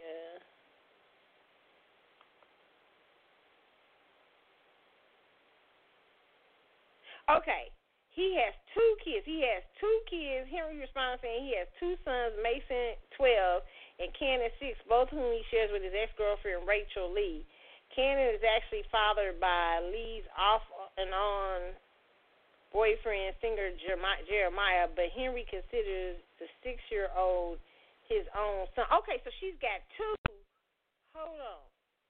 And that's confusing. So it's two she got. Oh, girl, well, you need to get out uh, while you ahead of time. You already got two baby mom. What in the world is going on around here? Okay, this is the Rachel girl. Okay, she. I thought she had four. I thought somebody said she had four. Okay, two is not bad, but she got two different baby daddies already. Okay. Now I would say that that this ain't the business. Don't give nobody no more children. Nobody don't need no more children right now unless they getting ready to put a ring on it. Nobody needs no more. What is up with these dudes to keep the same one? Y'all get the same people over and over again. Oh Lord, Jesus. Oh goodness. Very interesting. All I'll say is it, it's a, it's a sad situation. Hopefully, him and his friend can restore their friendship. I don't know if that can ever be restored especially when the, if the baby mama gonna still be there. Child, he can't never trust y'all again. Okay, can't trust y'all again because he know y'all got it for each other. Mm-hmm, mm-hmm, mm-hmm. And how long have they been having it for each other? How long have they been having the hots for each other?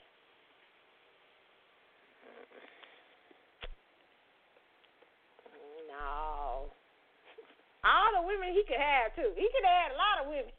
All the damn women he could run around here with. He come. He went to his baby mama, his friend.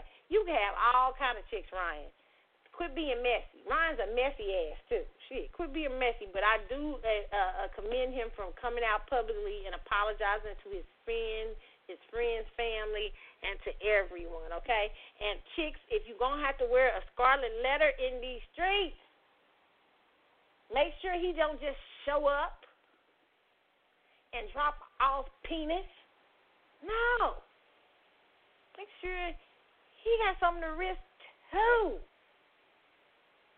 That's ass was sloppy. Y'all was sloppy with the test. Test. And if I'm the baby daddy, I'm gonna tell the truth. she was so sloppy with them texts, leaving them on her phone and stuff. She it just seems like she just almost didn't care if you found them. So in my personal opinion, this is somebody I don't know if I would take back. I don't know if she really is that into you, or she even respects you. She just probably has some kids with you, and that happens sometimes. Okay, I don't know what I can do no more. I gotta tell people the truth out here in these streets. Save yourself, sir. Claudia Jordan reveals Donald Trump tried to kiss her twice. Told her not to waste her time with black men because they don't have money. What? This is according to uh, allaboutLast.com. Okay, it says, "Ladies and gentlemen, gather around. It's story time." It said Claudia Jordan is coming forward and joining the vast majority of people with stories of her past experience with Donald Trump appearing on the podcast Behind the Velvet Rope with David Yontef to spill all the tea. Okay, Prior to being a reality star and a talk show host on Fox uh, Fox the Providence, Rhode Island native began her career in beauty pageants. The Out Loud with Claudia Jordan, host, participated in regional pageants, becoming the second African American woman to hold the title of Miss Rhode Island, USA in 1997. Uh, when she won, she also competed and placed within the top 10 of Miss USA pageant in 1997. Jordan went on to appear in various music videos before being uh, being a regular on game shows. The Price is Right 2000 until 2003, and on Deal or No Deal from 2005 to 2009. She expanded her foxhole. Um, she expanded her her resume to become the radio personality, having a Sirius XM show on Jamie Foxx, the Foxhole Show, the Claudia Jordan Show. Her casting on Real Housewives of Atlanta would bring Jordan more notoriety. Okay, but prior to appearing on Housewives, Jordan was cast as a member on Donald Trump's reality competition show, The Celebrity Apprentice. During her interview on Behind the Velvet Rope, she detail, details moments with Trump, including her opinions on how he views his family and people in general. General, I think Tiffany is the most neglected of all the daughters, Jordan said. I kind of feel like he doesn't give her as much attention. Now a little bit more, but I feel like at the time she wasn't getting that, and I really thought she was a sweetheart. And ex-wife Marla is very sweet. The model continued. He favors Ivanka over his own wife. I like the way he loves Ivanka. He loves Ivanka. He, I think he's okay uh, with Trump Jr. and Eric is just like whatever, the afterthought. But he's the ugliest. What? On Trump's preferences, she added, so I think Trump judges people by looks. Wait, he's a Gemini. Okay, he he. Gemini can be Gemini can be very surfacey. Okay, not all of them, but some of them can. Okay. He made uh, comments to me when I was during when I was doing Celebrity Apprentice. Like I know he values people based on those type of things, and I know that sounds like a fucked up thing to, for me to say, but it's true.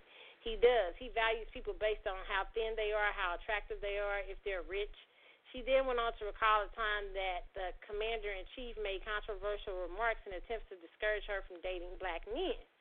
Like he called me a few times and he would tell me that I shouldn't waste my time with black men dating them, which I was at the time dating an Olympic athlete, black man who is the best in the world, she says. And I was like, wait, why would you say that to me? And he said, because they don't have money. and I was like, hmm, okay, so just throw away the whole race because they don't have money to use. So I told him, I said, that's not a cool thing. Afterwards, Jordan brought up the time when Trump attempted to kiss her. Oh, before I got Apprentice, we were just like the year of the year leading up to the show. He was trying a little bit, you know, he would do kind of do it. The Fox uh, Soul host explained. He tried to kiss me one time, twice, uh, she said, and I had to remind him that he was married that was like you are not putting that tongue in my mouth. That is not that's not to happen. Absolutely not. Claudia, you could have been first, first lady. You could have replaced her. Don't make me laugh. Yeah, I mean, everyone knows he cheats on her, and so does she. That's why her her bracelets and diamonds are so big. I know he did like me as a person. She continued. I know he floated and he did try to kiss me twice, but I wasn't going to go along with that. And you know, he tried me a couple of times, but I was still able to, like I said, curve, which a lot of women we shouldn't have to have skill, have the skill, but a lot of us do have that skill. We have to navigate where okay, it wasn't sexual assault. I'm not gonna say that, but you are trying it, and you are a married man. And let me remind you, you are married to Melania, and I'm not her. So you can put your little orange lips on your wife, and we can do business. But you are going to be over there. Wow. Oh wow, this is gonna be a good interview. She gonna bring out that's gonna be tea. you know, people gonna be shocked about that. But you know what? I remember when Donald Trump, when Claudia was going around uh, with, with the, that Trump thing with the apprentice and everything, and I always did suspect Trump like Claudia. I, I, I did suspect that. I that, that's no doubt. So I, I believe her. I believe that. To, I believe her total story. okay, very interesting, child. Okay, it's gonna be on the velvet rope, whatever that is. Wow, behind the velvet rope. Oh, that is that's a trip. Wow, that's gonna send some shock waves. a mess. Okay, you guys.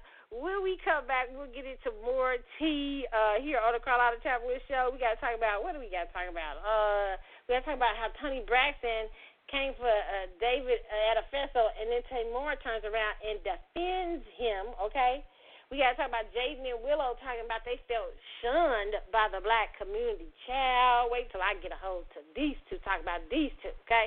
And then we got to talk about Stevie Wonder finally leaving Motown. That and a whole lot more on the CC show when I get back. Meanwhile, what we going to start off with? Oh, man, I don't know.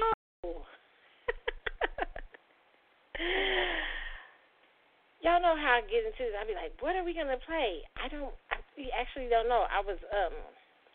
I thought I had a song we we played, but now I don't. so let's go into um. Y'all like Carlotta, play something. Okay, I know it. We'll play Javier Crazy. It's the CC show. I'll be back in a moment, y'all. Okay.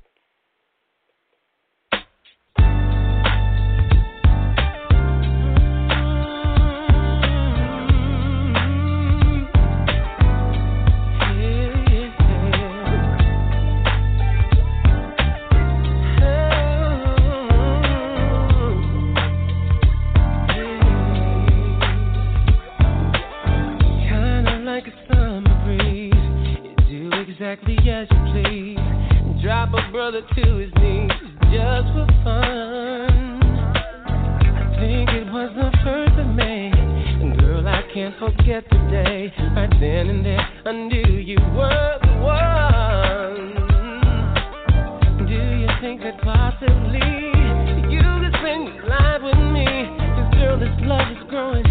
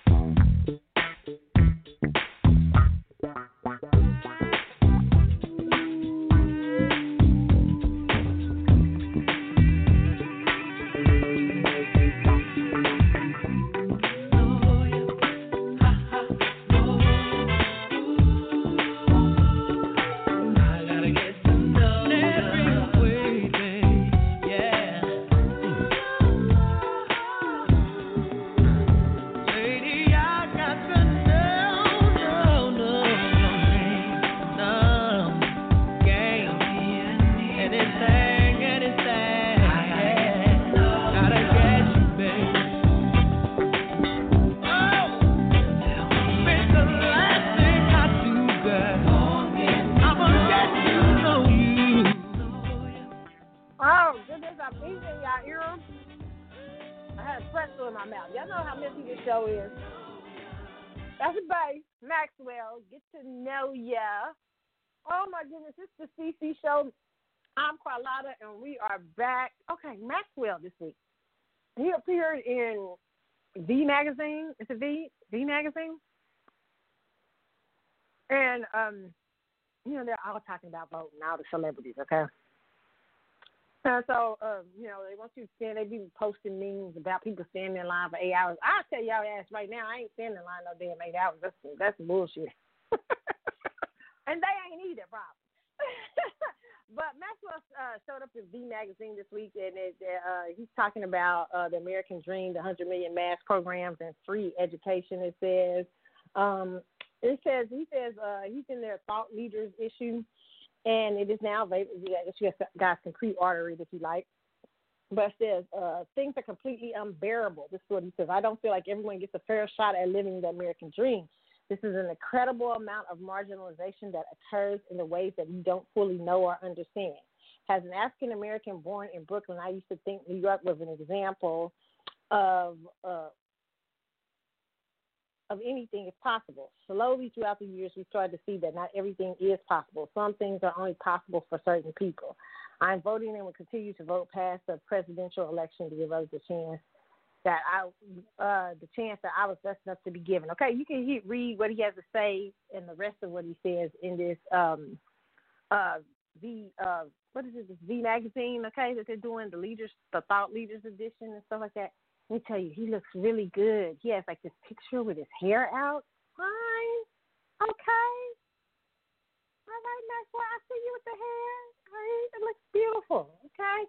All right, so you guys, coming back we got to talk about who we gonna talk about first? I don't know. It was something I was missing. It's something. It's a story I missed.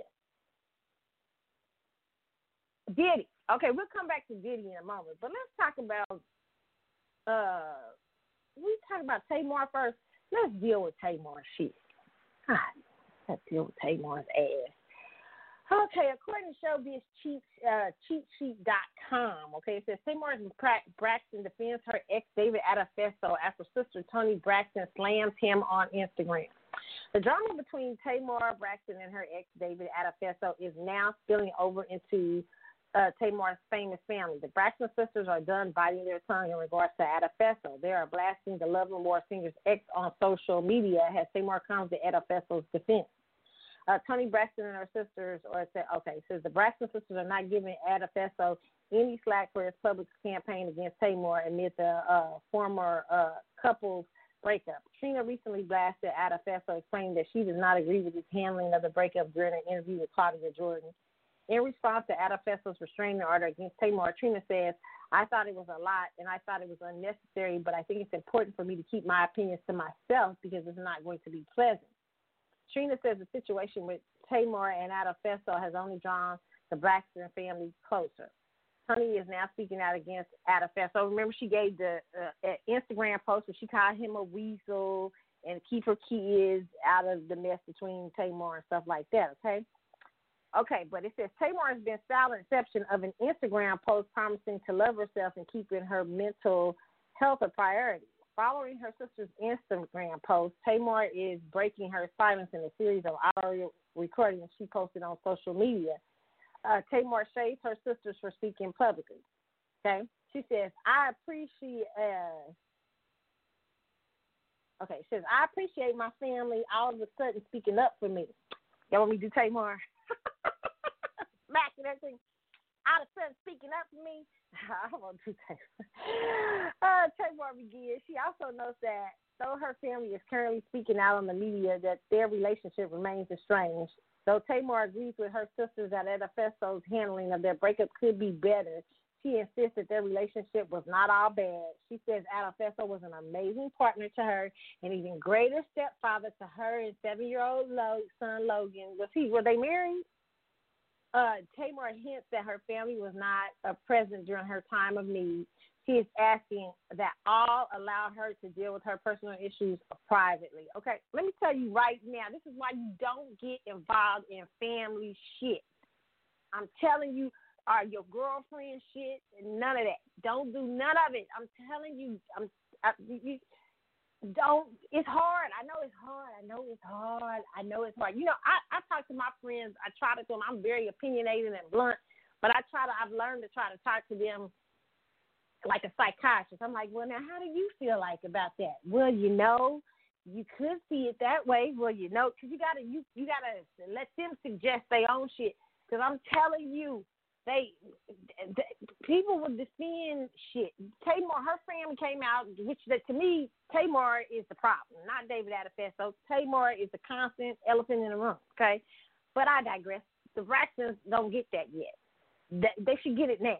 Okay, here she comes out to defend this person. Now I had a family member do that to me. I had a family member who was going through all kind of shit. Okay, and this person said to me after everybody helping her ass and everything like that, said, well, such and such, he's the only one that he's really cared for me. Uh, excuse me, uh, uh, what the hell? Uh, uh are you running? Or ain't you? This who you running from right now? What the hell are you talking about? See, that's why you can't get. In, and at that point, I was like, uh, uh-uh. you, you on your own, okay?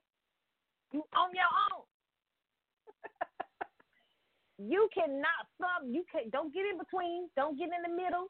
Don't get around it. Don't get nowhere. Just say, mm-hmm. Well, they got problems. Uh-huh. Well, I wish you. I hope y'all work it out. You know, don't get in the middle of that shit. Okay? Because then you, what happens? Look at what Tamar is doing. With my family, David's been an amazing stepfather. Amazing. Now, uh, that's why I said she don't know what she wants. She been back and forth all week. David first was a problem. First, she gets a restraining order on her. It's it's listen. Uh, uh, The best thing that the Braxtons can do, especially Toni Braxton, legend Toni Braxton, don't get in this shit. Stay far, far, far away from it. Let Tamar do what she do. Okay? Let Tamar do what she do. Let Tamar be who she gonna be. Y'all know what y'all know what it is with Tamar. Y'all try to be acting like y'all don't know what it is with Tamar. And I ain't got enough strength this week to go off about Tamar like I did last week. I just don't got it in me. It's not in me. I did. But Tamar is a Tamar, you are the problem. And I'm glad she recognizing that she she needs to work on herself.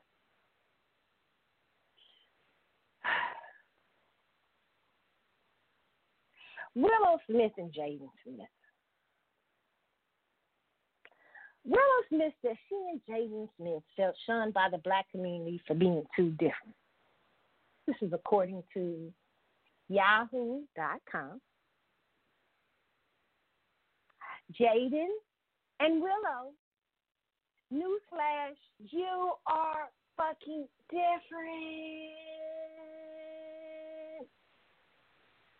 Everybody's daddy in the black community don't make twenty million dollars a film. Everybody mama went on a different world.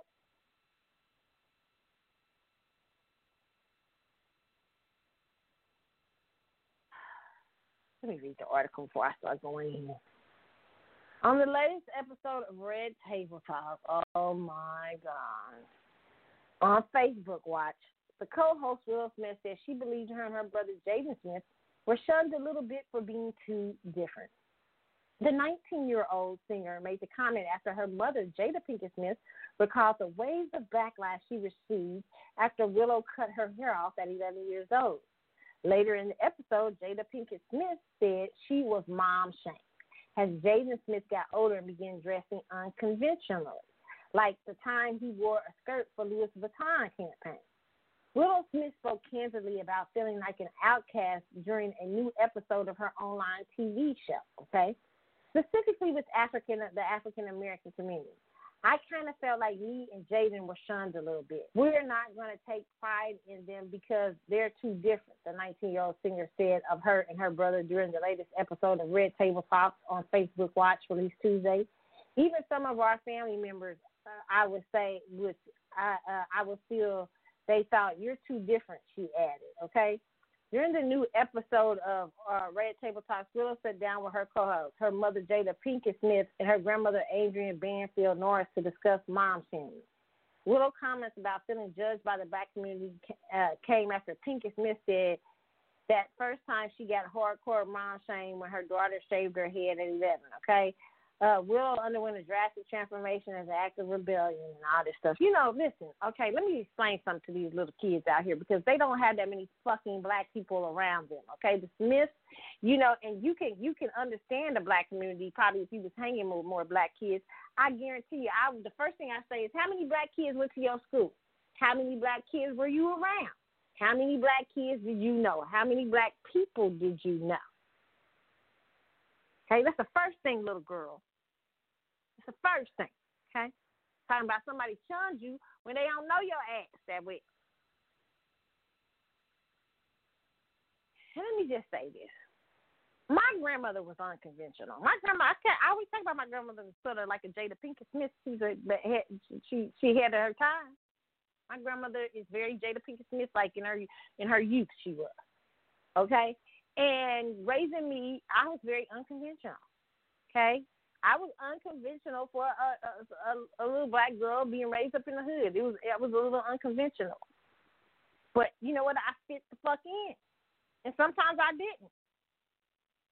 You know what? My grandmother made it be so like that's okay that you don't fit in. You still black, and you still share the issues of the community.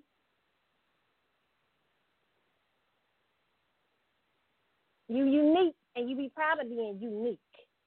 And I went with my little unique self to school with black people, where I, where all my peers, I was black, everybody was black. Maybe I was different sometimes, from time to time, and there was a lot we had in common. I had in common. There's a lot of things that I had. I I was different. There's a lot of things I had in common, but that's okay. But had you probably been around black people, you would have known that black people gonna always we we we, we black people was old school. Black people always gonna have something to say, especially when people are unconventional. But I bet that you are different. You little Raylo and Jada, Jaden, you get to do a lot of shit because your parents make a lot of fucking money. You're weird as fuck. You are. You know why you're weird as fuck? Because your your parents make twenty million dollars. Jaden was living in his own place. Uh, uh, uh, uh, what's her What's her name? Jada said at fifteen years old. Can't nobody be, being black do that. Not too many black kids do that. That ain't got wealth in their family. And most black kids don't have that wealth.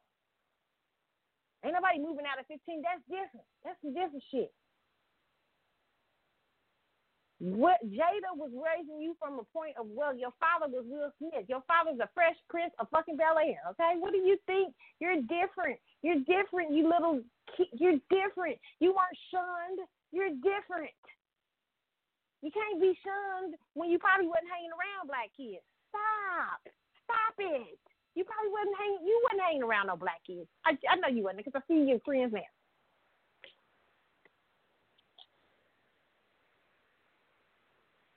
I wasn't hanging around that many black kids. I blame Will and Jada if they felt that way because you know you can always do something. You well, you got wealth. You can always do something to introduce your kids to the inner city and the hood in which you live. You can always take your kids uh, uh, to like you know you see uh, uh, uh, uh, Snoop had his son in, in, in football and baseball and inner city sports and stuff uh, Deion Sanders had his kids going to a school that he, a black school that he had here in Dallas. He put his kids in school. Okay, I mean, there's a lot of things they asses could have did, so you wouldn't have felt so shunned. Jada, people was mom shaming you. You know how black people are. Black people believe the kids sometimes don't got no say. Hey, you she 11 years old. She can't tell you to cut her damn hair. How black people. Most black people do not agree with that. And that you, it wasn't that she was mom shamed. It's just they saying shit. Well, who she? She's her little ass is 11.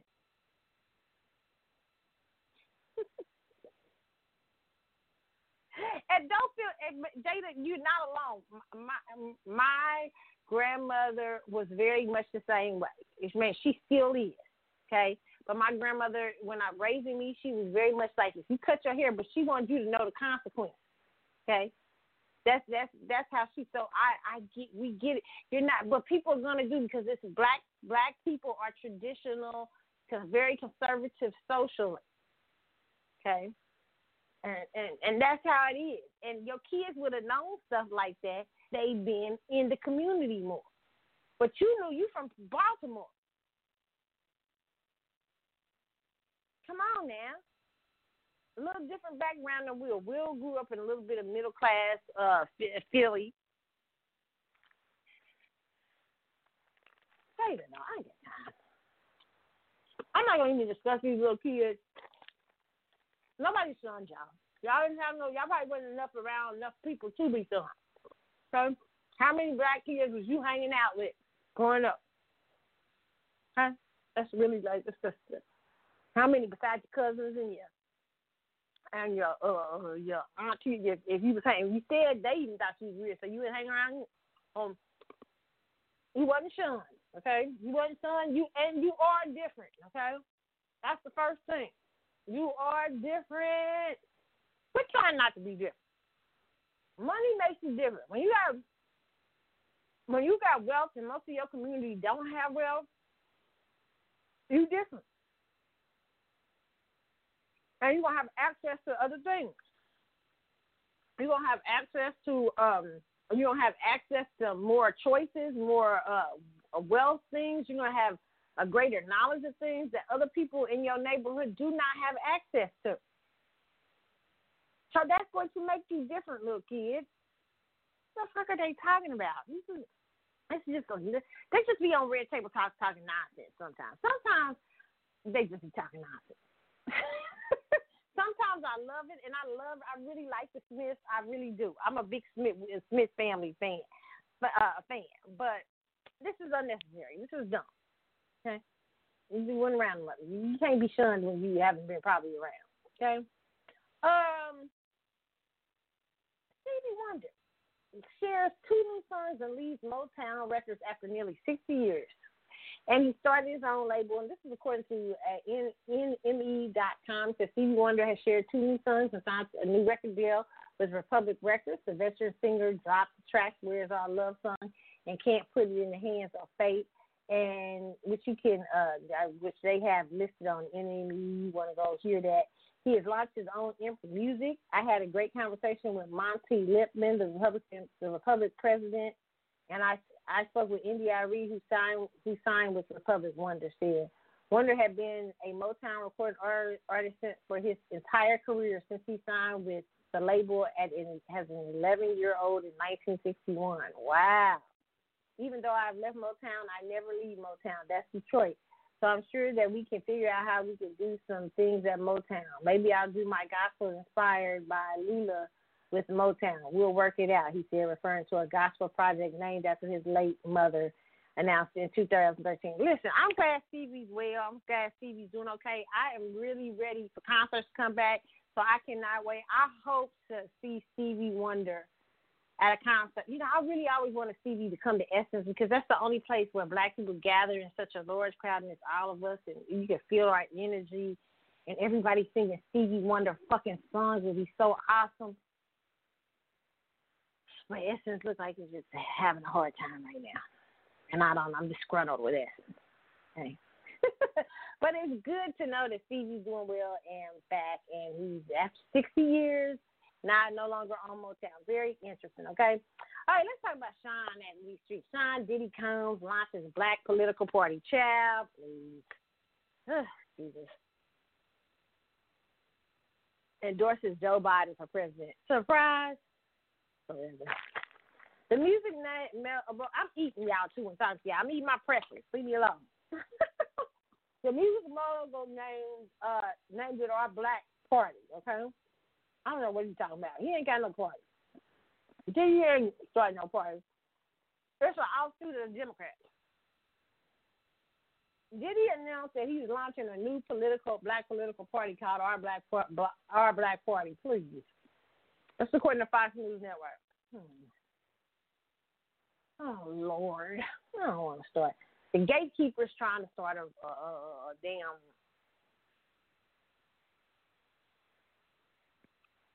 party. There is city, no. The music mogul said its focus its focus is to help advance political agenda that addresses the needs of black people, and he's working with young and black elected officials and activists to get people involved. Diddy said it doesn't matter if you're a Democrat or a Republican. The goal of our black party is to help advance a political agenda. See, you're not doing another party. I don't know what you're doing. Help advance a political agenda that addresses the needs of black people. The 50 year old revealed uh, the news Friday on Twitter after speaking on his Revolt TV network on Thursday. Diddy, whose real name is Sean Combs, also endorsed Joe Biden for president. Now, he, I sit and listen to this interview. He painfully endorse Joe Biden. I mean, he went through every reason not to vote for Joe Biden and still said, well, we got to vote for, vote for Joe Biden. And you know why he did that? Because he's a fucking chump. Did he? I can't believe you a Scorpio and you a chump. And you letting them pick your candidate. You letting people, you was, when you said you wasn't to choose nobody, you was right at first. But see, Ice Cube came out here because Ice Cube got chutzpah and making y'all look like asses. Now y'all trying to run out here and trying to, well, this one, we got to have a black party. And you don't want to look like Ice Cube. You don't want to take those hits. When you at first was talking about don't vote at all. Don't vote for nobody at all. But now it's out here and, well, you know, and, uh, you know, we're gonna. He, I mean, and he really. You should have saw this interview he did with Charlotte. I mean, he painfully was like all the reasons not to vote. I know, I know, it's just not good either way. I mean, I mean, what we gonna do? I mean, what we gonna do is not vote. Federal, the, the the president, we'll vote a down ballot. You can go vote for your local and state, but let's not vote for the Democrats. Leave their asses out there to hang. Ain't nothing gonna happen to you with Donald Trump. It's a lie. Ain't gonna be no peace. Somebody said the other day, it, it might be a race war. Uh, we already having racial wars and outbreaks. We've been having them since Obama. We've been having riots and shit. Calm your asses down. Diddy said it doesn't matter if you're a Democrat. Okay, he said a 50 year old revealed the news for News Friday on Twitter after speaking on his Revolt TV network on Thursday. Diddy, whose real name is Sean Okay, I already put that. things have gotten got too serious. It would be irresponsible for, for me to have us hold our vote hostage. Okay? But it would be also irresponsible of me to let this moment uh, go by and not make sure going forward we are doing what it takes to own our politics. No, Diddy, you're asking us to vote somebody in who doesn't want to do anything for us in the first place. Why should why should I screw my ex boyfriend again? I don't want to be my boyfriend. That's what black people need to ask themselves as a Democrat. Why should I give you Democrats some voting coochie? You do not want to be with me. You don't want a commitment. You don't want to make commitments to me. You make commitments to all the other chicks around town, everybody else, but you don't want to make commitments to me. Go be with LGBTQ and go be with Latinos. Go be with uh, uh, white women. But you will not get this vote coochie. That's what we got to say. We need to get Biden and hold him accountable. Trump has taken things too far. Oh my God. Biden has taken things too far. Biden has been in office for 40 years, 47 years, and he ain't done shit different. now he gonna get up there. I had a friend tell me the other night, I'm gonna give him just two years. I said, you gave him eight years with Obama. And what did he do? You gave him 47 years. What did he do? oh my God. We can no longer stand for doing the same thing over and over, expecting different results. That's what we saying. So why are you encouraging people to do uh, the same thing? It's the same thing that black people have been doing for 50 some damn years tell the Republicans to kick fucking rocks. I mean, the Democrats and the Republicans to kick rocks. Tired. This is insanity. It's time we unify. So I'm launching one of the boldest things I've ever launched. Oh, sure. I'm launching a black political party with some young uh, black elected officials and activists. So they'll probably be all, you know, you know, Democrats, boule. Our mission is to create a platform to help advance a political agenda that addresses the needs of black people. So going forward, we aren't in the same position we are in today. And you know what? I'm gonna tell you something. Diddy don't fool me. Diddy is a businessman. Him funding a political parties and shit. I mean, you know, he wants some power. He wants some favors and shit. See, that's what I'm telling y'all. That's why we gotta understand politics as black people. We really do. So people, everybody ain't on, everybody ain't on the same tip. Everybody, it's about a lot of these people get favors for their damn self he want his own. That's Ice Cube was very honest. He said, "I got the music business in there. I got everybody in the, in my plan, the, uh, the Hollywood in my plan, everything, because he's a Hollywood guy." This dude lying talking about he's just trying to help. I just want to help you. No, you want to control you some politicians. I get that. I ain't mad at that. Now, listen, he's saying white men like Trump need to be banished. white men like Biden to be banished. Both of them. Both of them do support the same bird, which is white supremacy. The rapper also contends his stand back and stand by comments to the Proud Boys.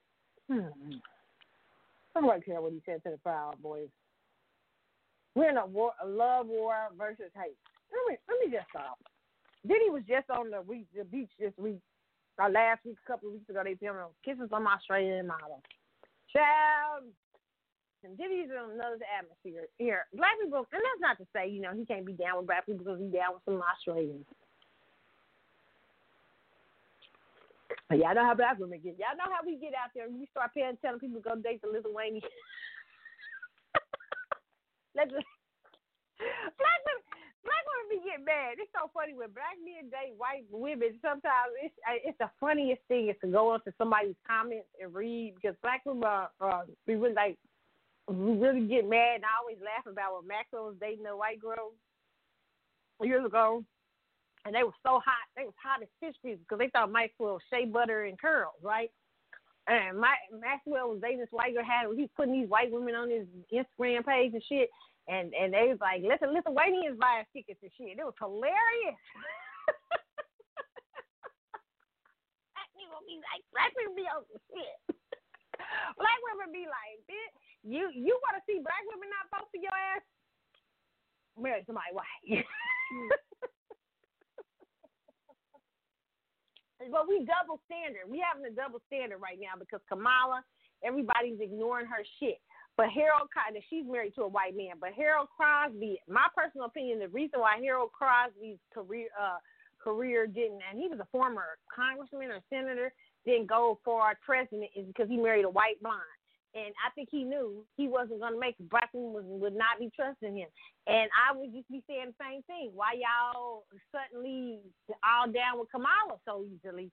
Uh, when because she we when we got double standards around these streets, okay? But Diddy was on here last week. He seemed like he more concerned with Australian models and shit like that. I can't believe Diddy gonna want, really want to start a serious political party. He even on this interview talking about he was gonna fund the revolution. I was like, right. If you telling people you gonna fund the res- revolution, your ass probably ain't gonna fund the revolution. You know, you gonna refer, you gonna fund something that's a false revolution. Listen, I don't buy Diddy and them no more. Diddy, Diddy and, and, and, and his voice. And listen, this is not to knock their success. Success is a beautiful thing. I don't knock that. You work hard for it, or you maybe you suck ten dicks for it. I don't know. I ain't saying which one they did. I don't know which one. I've heard different in the music industry. People say some people work real hard, some people suck dicks. I don't know how it goes. Somebody somebody didn't listen to you. I don't know. You know, because people do different things to get where they at. Okay, whatever you did, you did it really. You did a, you didn't really work really hard for it. Whatever work you had to put in, okay? And I admire that.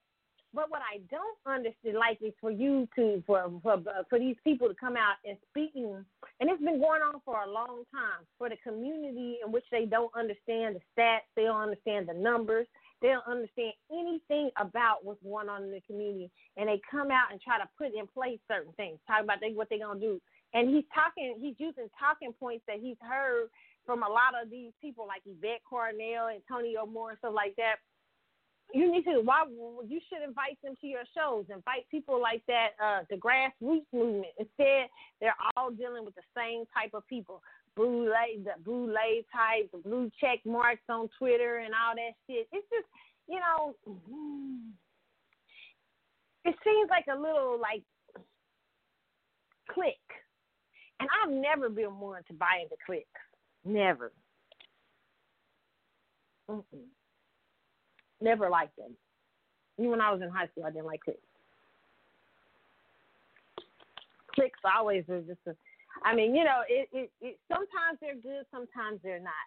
Um, and so I, when I start seeing this cliquish behavior, like, and you, we name all the same people, like we have, and these all these same people come up through the same type of ranks, stuff like that. I begin to get disturbed. I begin to think my my conspiracy head starts to come up, especially when I see these boule type of characters um, and certain things, and it, it just it, it just begins to disturb me, and that's probably who he's going to pick from among.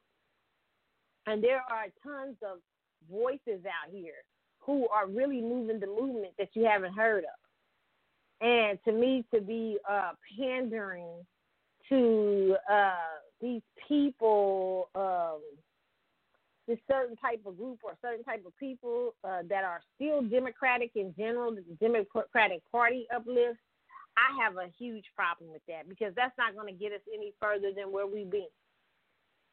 I mean, I really actually think their time is up. And if you got if you got them old talk, talking points for from a hundred years ago, fifty years ago, besides, you know, Dr. King was a very smart man and he was ahead of his time. Malcolm was ahead of his time.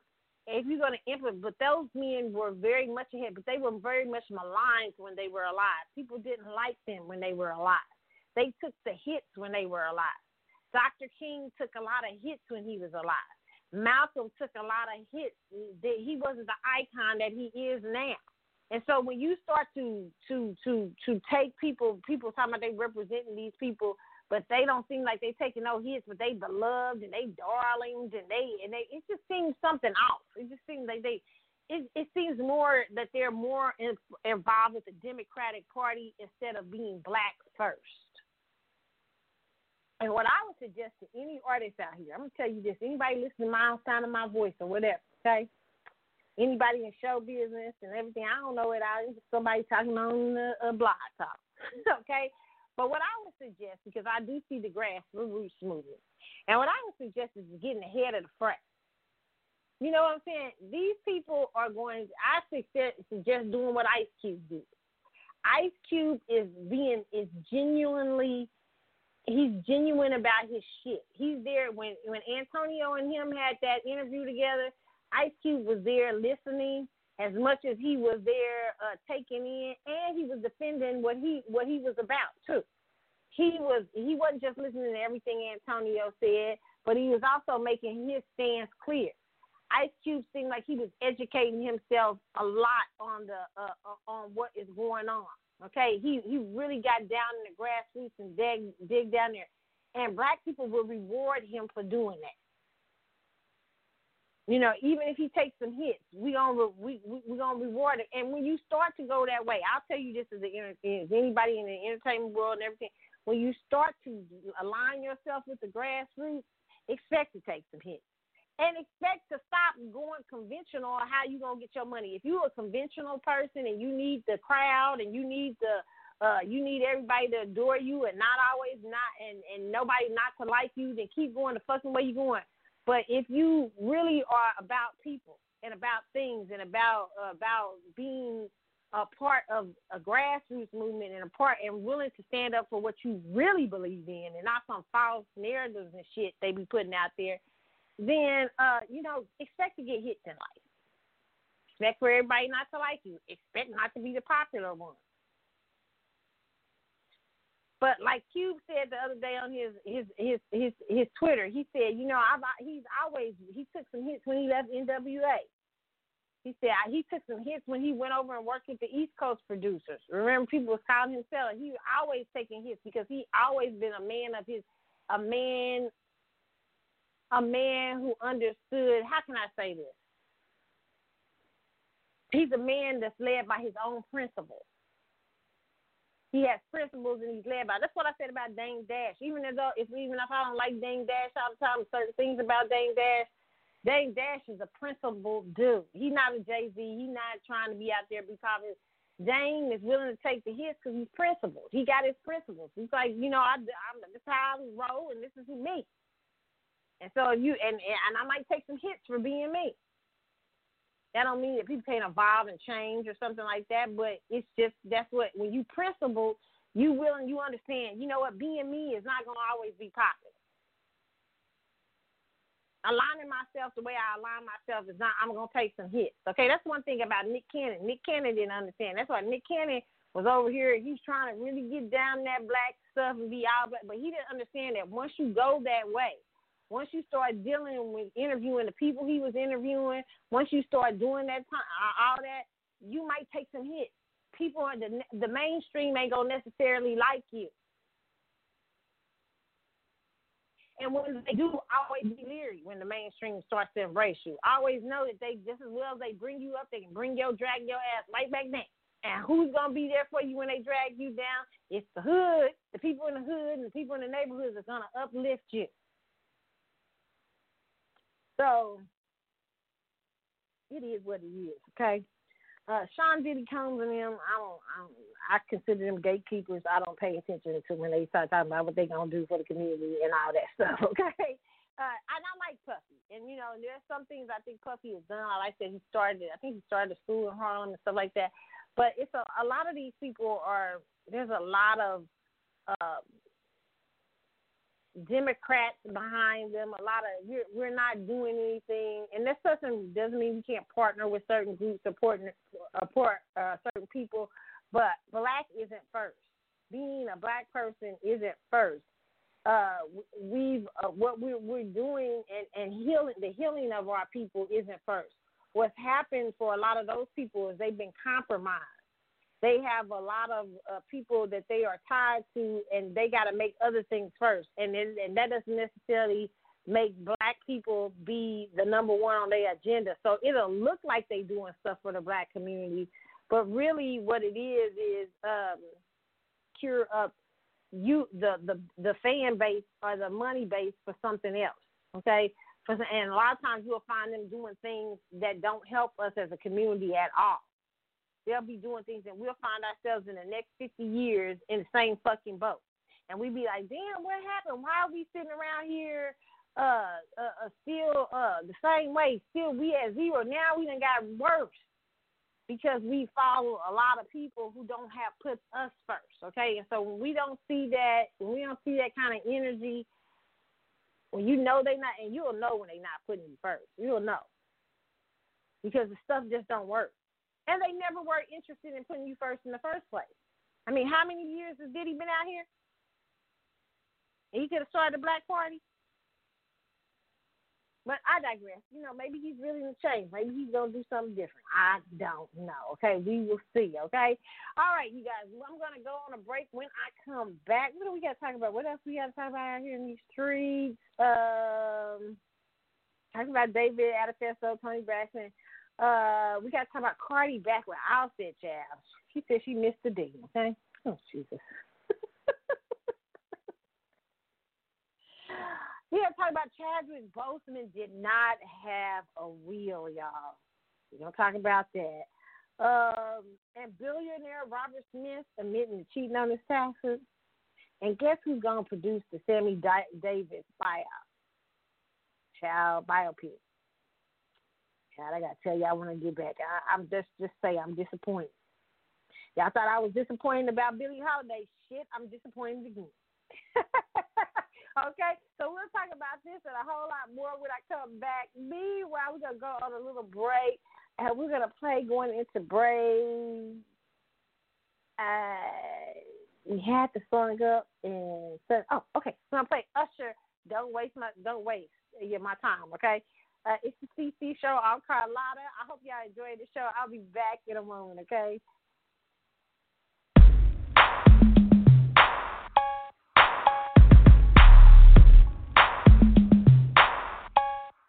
Y'all know what this is. My mind was changed. I'm glad you made intoxicated.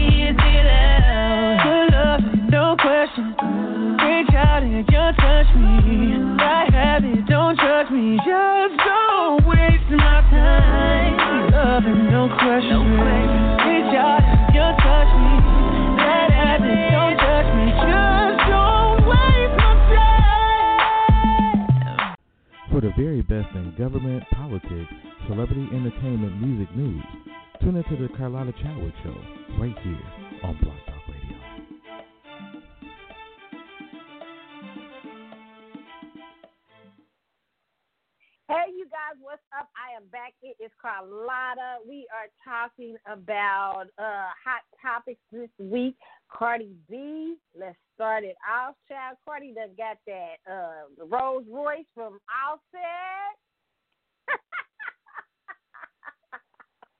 and suddenly the divorce child was out. She, Cardi like, y'all don't understand. Okay? I done got to work. Now, some of y'all take y'all toxic exes back. Toxic exes back for less. Some of y'all take them back, like I said, for Popeye's chicken dinner. Okay?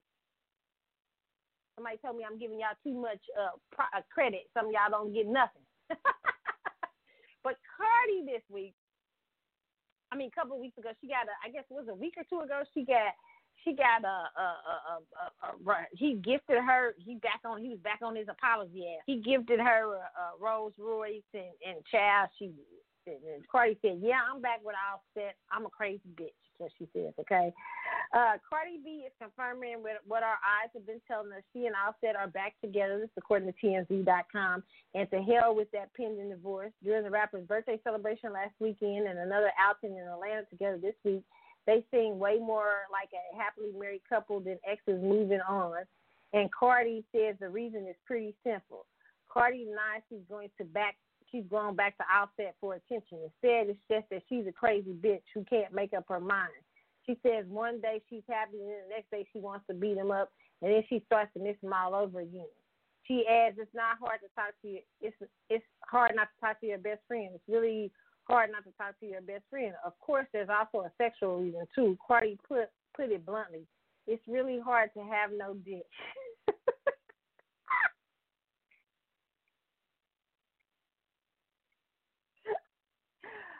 Oh, Cardi B, Cardi B, Cardi B. Oh, Jesus.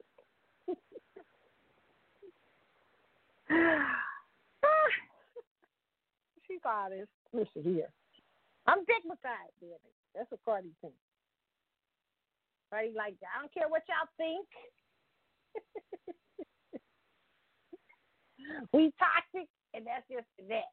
Okay, listen listen, listen, Cardi. All I say is don't have no more babies until you for for a little bit until you sure he's right. Like don't have focus on your career. I understand that you you miss the penis and that you know you crazy. One day you want him back. So she also said she also said that she'd be kind of like hitting him and everything. She's more abusive. Well, that's not good. I mean, anytime you got, you know, you got to go under out of your element. You know, it. And I'm gonna read that little story in a minute. But anytime that you got to go out of your element, has a, a, a, a in a relationship, that you start you have to kind of question that. You have to start saying, "Shit." I mean, you know, wait a minute here. Anytime you have to, you you become like you start to be violent. Are you doing you you becoming something that you that you know you're not normally, then you you have to question uh, the situation. So it's it's it's very uh, interesting uh, what Cardi said. But let me see if I can pull that up, you guys. I'm gonna pull it up where Cardi uh, talks about her her her situation being violent and shit. You know, good thing to be violent and shit out here in these streets. but you got to be violent with somebody. That's enough. But here's I'm well. First, we're gonna play Cardi talking to uh, I want to play her talking about this week, talking about why she's back with Offset. If I can get this up. Okay, is it up?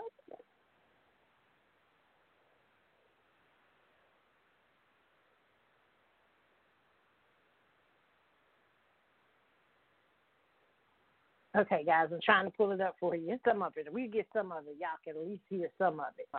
There you go.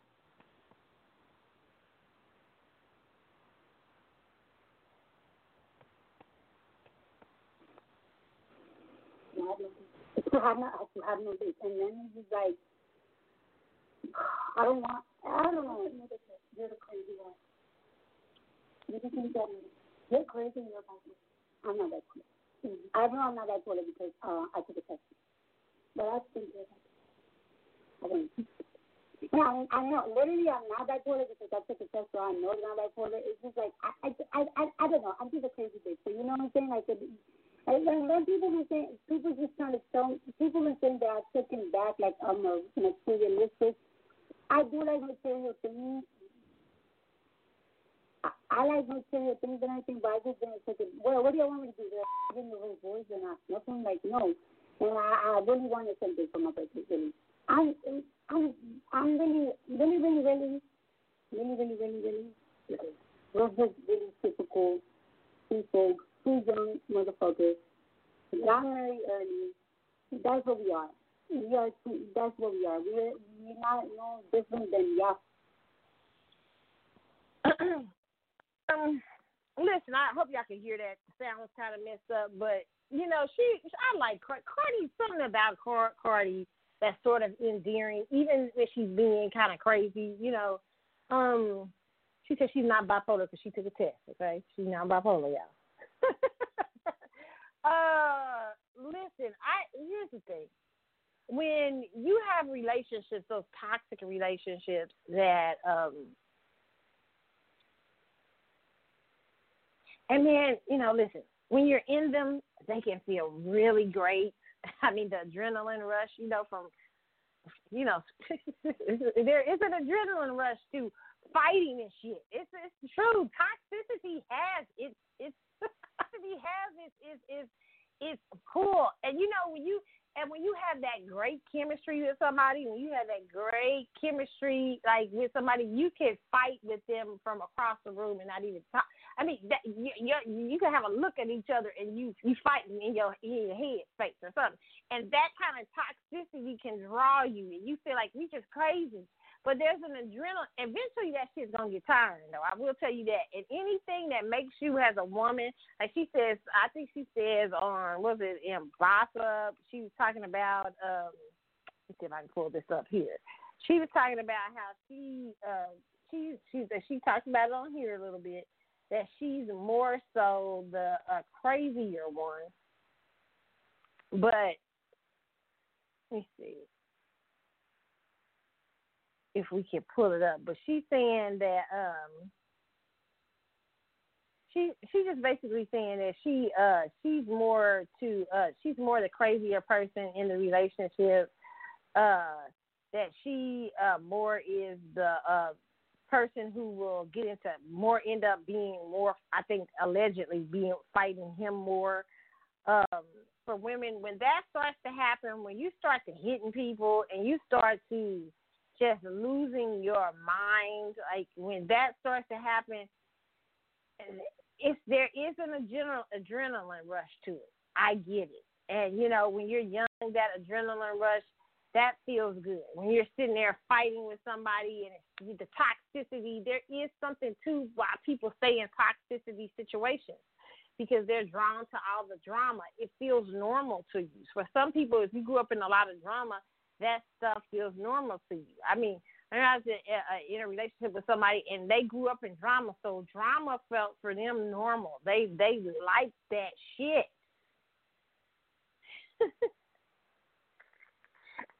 He's talking about New York men. they like this. They like to fight. I, it, it, and I and I dated a few of my time. Don't know why. They all like to fight. They all love to fight. But I was dating this particular guy, and this guy just liked to argue. There was no reason, and liked to draw out the worst in you, like the worst. And when the worst person comes out of me, I like being nice. I like being. I'm not too nice. I like being cool. I mean, I come at your ass, but I don't like when I have to get. I don't like having to get ugly. Like it's it's not it's I, it's not my nature. When I gotta when I gotta box you or something like that, that's not normal. That's just not cool. so I you know for Cardi, you know I think she's young right now, and there's some sort of uh, uh, uh, uh, uh, uh, adrenaline rush she gets from that. But eventually, you're gonna tire, sweetie, of it. It's gonna, you know, eventually you're gonna be like, you know, and I try to share with you girls who listen to the show on here. That's why I share so much with you. Eventually, that shit is going to get old. You're gonna be tired of of arguing with somebody over another chick, arguing with somebody over uh, big uh, who where was you at last night? Where'd you at last night? And all that stuff. It's just a lot. It's a lot. Okay, especially when you get grown, you start to realize how much of your fucking time you wasted arguing with people who just didn't want to go no fucking where. You like you be like, wow, you know what I'm saying? It all comes to your head, and, and, and you don't want to make a habit of doing that in your life. You just don't. But here she goes. She went. Cardi B, they said, went on Twitter last night. Just according to Boss, it says after becoming aware of she and Offset's Yo-Yo marriage was the topic of conversation, the 28-year-old mother responded on viral tweet that claims Offset was a Offset was a textbook emotional abuser. Thousands of fans chimed in into the tweet saying they thought Cardi B should divorce the rapper and leave him in the dust for good. Upset at strangers meddling in, in her marriage, Cardi B shut down the claims of abuse in a series of tweets. Now, why she would, Cardi, you came to social media when you was getting a divorce, expecting to be involved. Okay, when you start saying I'm getting a divorce and I'm coming on Twitter and all that and all that, saying I just want they gonna people gonna have something to say. Okay, but she said uh she's uh she says abusive girl. I'm the one doing the hitting and shit talking. I I'm just crazy bitch one day. I want to smack a, a nigga and leave him, and I want to ride his face and get uh the what is that? And get get the what is that? Is that coochie rag, cock rag? What is that? You be trying to analyze too much when we are simply dysfunctional. Okay, see, that's what I'm talking about. When you are a woman acting and behaving like that, and you have a child, I, I, and I, I, I like Cardi B, but you have a daughter. To me, I know the adrenaline feels fucking great. Okay, I know it does when you in it. A lot of women like like say, no, it doesn't. It's painful. No, it feels good because you keep liking to go through it. Like she said, she crazy, so she's the one doing the hitting. She's the one talking shit. That's a that's abuse. That's it. You become the abuser, and he's probably abusive with the emotional things he's doing to you. That's just not the fucking relationship to be into. I mean, I just, I, I, I it's just a lot on somebody's psyche, and eventually, eventually, you're just gonna get tired. And what happens when the toxicity runs out? I, and there is something attractive about toxicity. I mean, you know, the, hey, people tell you makeup sex is damn good. Okay, so people like makeup sex. Okay, but it's just something about when you can't have a functioning relationship. Like you can't have a functioning relationship without fucking fighting. I mean, that shit's crazy. I mean, that's I, I, and I've known people like that, and I've been in that situation where you can a person cannot have a relationship without fighting. I mean, just couldn't fucking I, I, to do that. Nobody wants to fight all the time. I don't want to fight. I don't want to fight every day. I mean, they find anything to fight about. I mean, anything. I'm like, that's you know what? That's that's something from eh, eh, from your family or some sort of family trait, some sort of shit. I I have no clue. I know I found it mostly on men on from the East Coast. Cardi's from the East Coast. I don't know where Offset's from uh, is Offset from Georgia, like he's some part of south, southeast. But I found it along that coast, like dating people from that coast. And I was, a lot of people like they like not all y'all. but a lot of people like drama. Some people like to fight. I have no but it's you know, I just think eventually as a woman you get tired of hitting people and being in an energy that makes you less than feminine. feminine. You know, and sometimes every now and then you gotta go off and, and, and show that you ain't about you ain't you ain't nothing to be played with. But all day, every day, and then you got a baby on top of that that's watching all that. That's why the other week I uh I was talking about um I played Lauryn Hill's daughter who she she said that she has so many anger problems now because she watched her mom and dad constantly fight. And so now that she's grown up, she's bringing that same toxic shit at 20 years old into her own relationship. And I thought it was very powerful that this little, this beautiful little girl was seeing, was seeing the the pattern, and she was trying to do something about it. You know, And that's what you start to invite for your children. When you start to create a pattern of where y'all fighting all the time around them, and you you you, you hollering about some the other chick, and and and and and and and and, and, and, and all that energy's in the house, and that's falling on that baby. All that energy, all that shit, just falling on them, just falling on. And and then when they get a certain age, they're gonna be doing the same shit. I mean, you know, and it's something that's not healthy. I just don't think it is. And to to to that's when I do say that uh, spouses shouldn't come first in this point. I know I said spouses come first, and people didn't understand what I meant by that. What I meant by spouses coming first because when you put each other in the highest light, you're going to put your children in the highest light. That's just when you, you when you when you backwards and you putting your child in the higher light than your spouse, then it's gonna it's gonna all you're gonna do is cause a lot of friction in the relationship. But if you and your spouse love each other and cherish each other, you're going to cherish other additions to your family. Okay. But this is when you have to look at when you have a type of toxic relationship that is that will seep into your children, then you have to make the decision to put your kids first and you have to probably leave that relationship alone. Especially if it's going to cause the kid to later on have to deal with total uh, bad issues of watching their parents fight and argue. And a lot of times people ain't thinking about that. They're not thinking about you can have all the wealth in the world, all the money in the world, but if you are not, uh, uh, uh, and you can give your baby all the Birkin bags in the world, but if you raising them in a house of fucking dysfunction, and all humans are dysfunctional, but if you just raise them in a house of dysfunctional being dysfunctional to just be dysfunctional. And you know it's dysfunctional because you missed some dick. Well, that's fucking irresponsible. Try to be good parents. Try to really love each other and shit. Try to get out from under that shit and care for each other because you got a baby there looking at your ass. I'm serious. Damn. Really.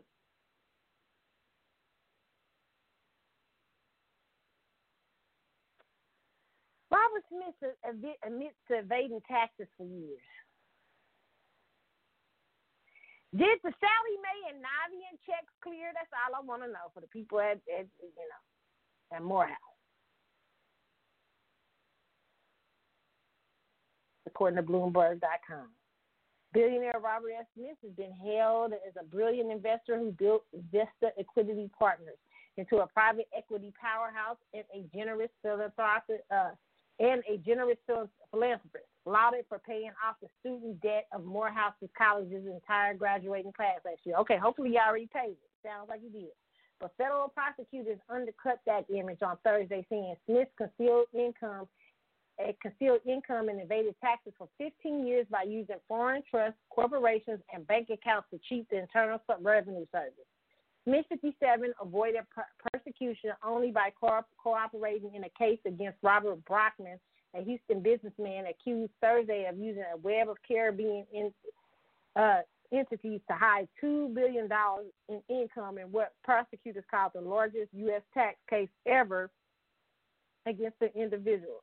Smith committed a, a serious crime, but he also agreed to cooperate, said David Anderson, the U.S. Attorney in San Francisco, cooperating has put him on a pathway on a path away from indictment. Smith signed a non-prosecution agreement in which he admitted repeatedly, which he admitted he repeatedly made false filings with the IRS even after he attempted to enter the amnesty program in 2014. He agreed to pay more than 139 million in back taxes, interest, and penalties after four years of investigation first reported Bloomberg News. He will cooperate for five years. Okay. Wow. Well, at least the Morehouse checks cleared. That's all I was concerned about. Okay. Yeah, I told y'all rich people always be trying to avoid taxes. You got to follow the law, though. oh my God, this is sad. You know, I think you know, it's hard for me to say because sometimes they get picked on. People get picked on because you know they've been trying to help their community.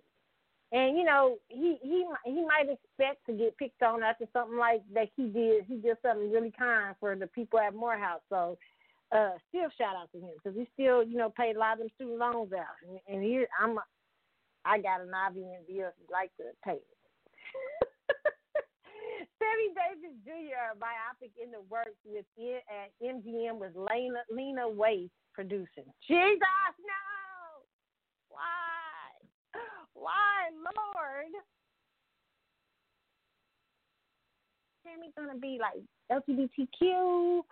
Oh no, no, no, no! I'm not trying to be funny. LGBTQ, LGBTQ, don't get mad at me. I'm just saying this is the kind of shit that Lena does. Lena, Lena's always she reps y'all, and I ain't mad at that. I ain't, ain't mad at that at all. But damn it, she don't she don't let it be natural. She's like she always trying to throw something in there. Make sure you throw this. Make sure you throw a gay best friend in. Make sure stuff that shit didn't even exist, shit that don't didn't probably exist. I don't know, but she's producing it. And when I saw her, I was like, oh no, no, no, no, no, no. Listen, MGM has launched the development of on Sammy Davis Jr. biopic with Lena Waithe and Rishi Rajani producing through their Hillman Grad banner, along with the sight unseen Julia Leb- Lebedev and Eddie Vaisman.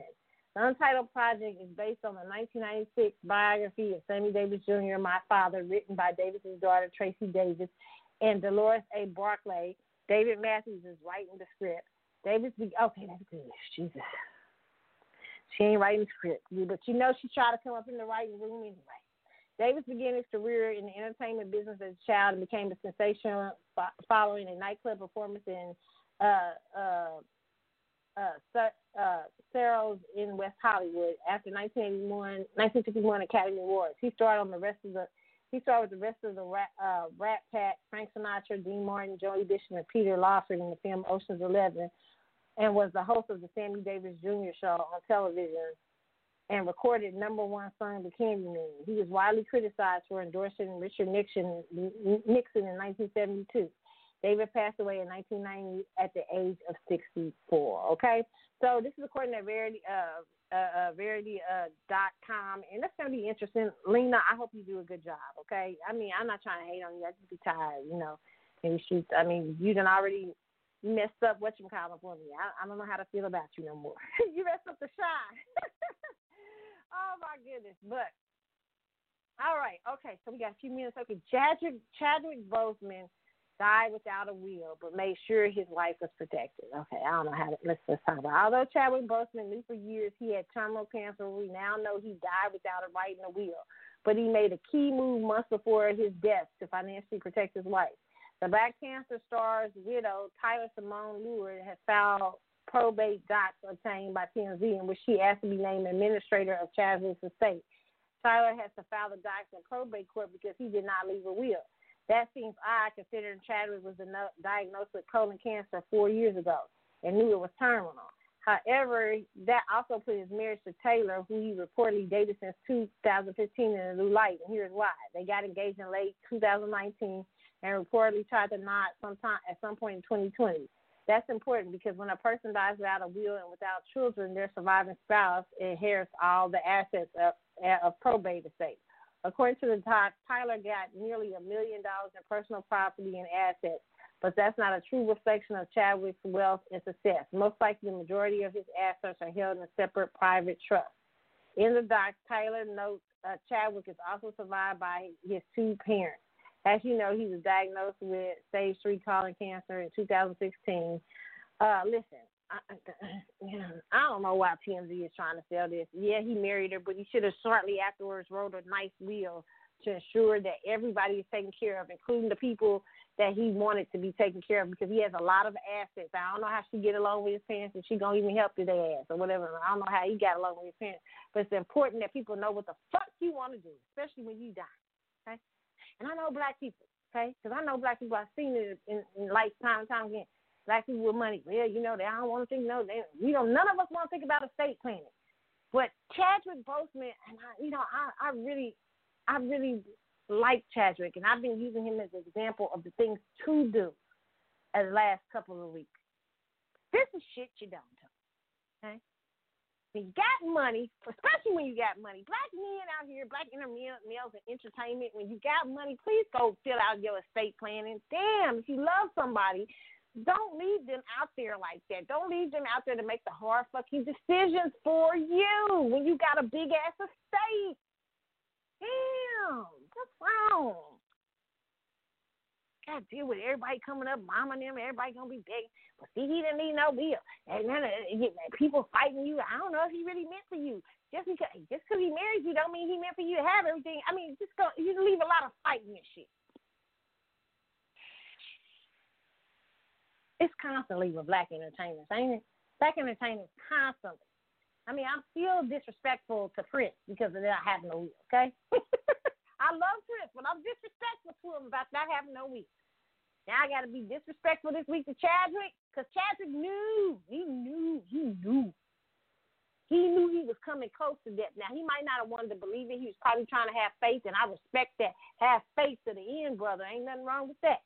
But get having estate planning is not uh, get thrown in the towel, and it's not saying you're to die. It's saying at some point I could possibly die and shit. Okay? So, you know, sad situation. She got to go probate case in court and file out, but she, you know, at least she'll have, you know, some, uh, you know, she she she she will still get everything. But that leaves your other family in limbo. You, you don't know if you want to leave anything to them or not, like that. You know, nobody knows what the hell's going on there. Okay, so it's just it's very interesting. Okay, very very interesting uh, situation. Um, the, all I can say is to you wealthy entertainers, leave leave a will or trust or some shit. I mean, what the hell is going on right now? Hey. Well, we got we got a few more. We got we gonna talk about K Michelle. We ain't got we got enough time. If I take time about K Michelle, we gonna end it with K Michelle, okay? K Michelle reveals ex-boyfriend Idris Elba ate the bicycle boss.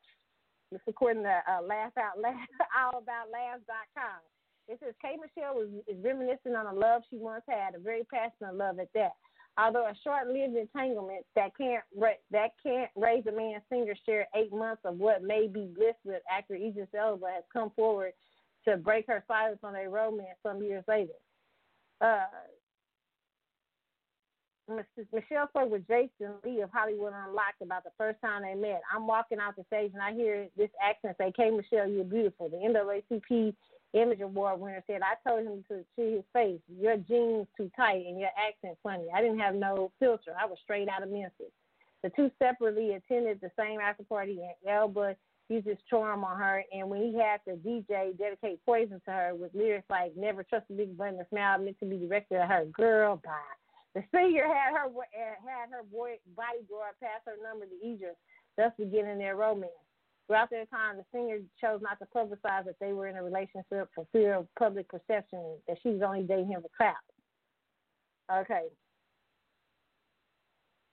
Let's see. Uh, during the relationship, Elba even directed the singer's rebellious soul musical. Okay. Uh, see. After eight months of dating, they called it off. Child, I don't see nothing about here about no boxes. Okay, it says, uh, however, we, we'll have to look at it. Y'all, we're to have, because we got two minutes left. Okay, so I'm going into overdrive for those of you guys out there, I'm doing my I'm gonna do my best to do a part two show this week. Okay, we're gonna do a part two show because I got to because I got a whole lot more stories to share with y'all. So when I go into overdrive, I'm finish this story about Idris Elba.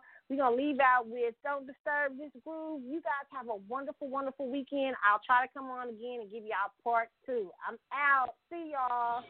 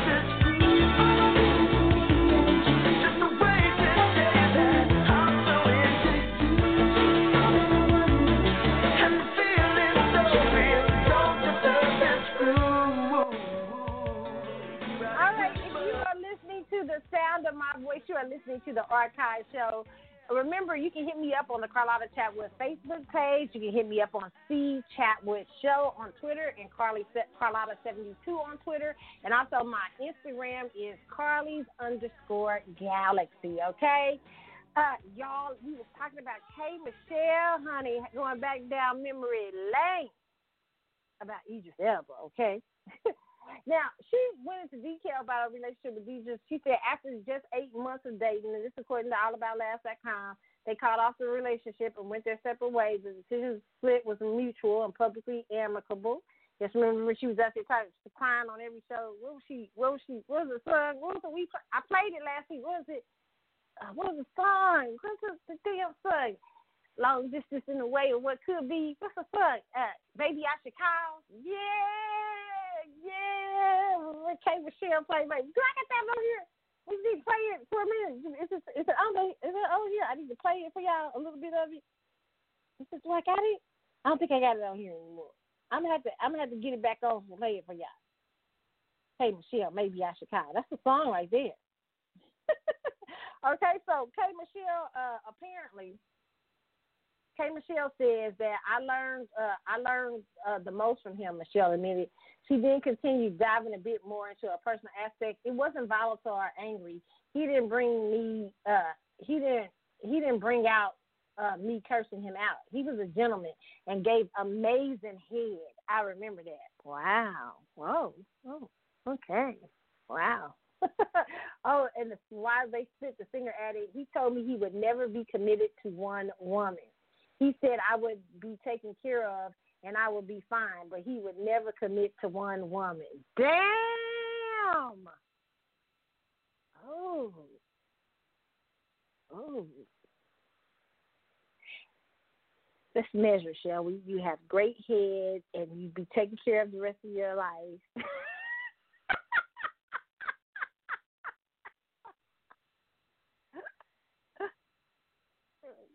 Which one would you take, ladies?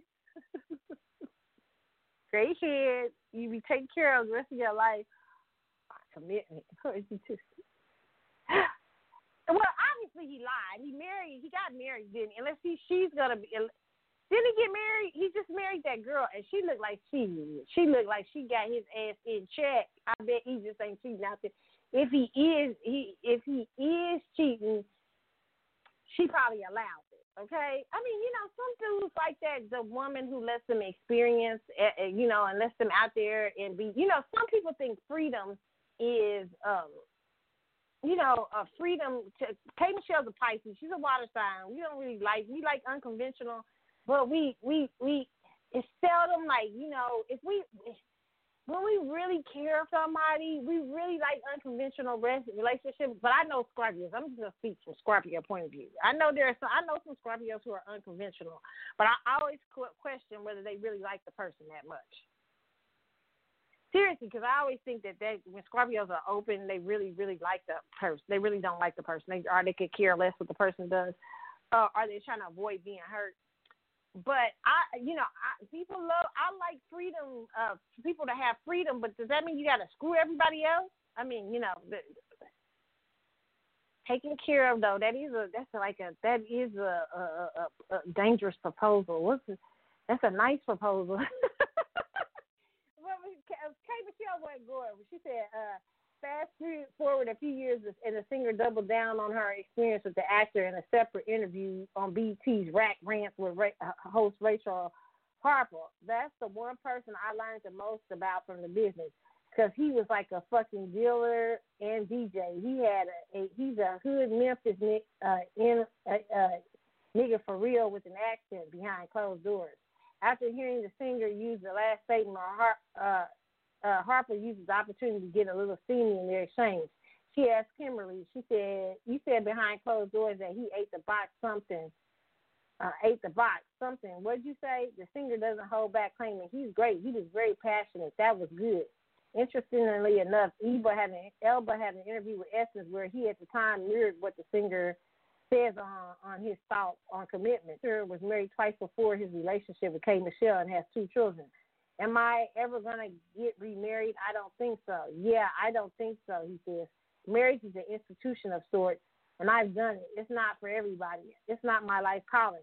However, Elba, went back on his words when he became engaged to his now wife model and former Miss Vancouver 2014 winner Sabrina Dhowre Elba in 2018.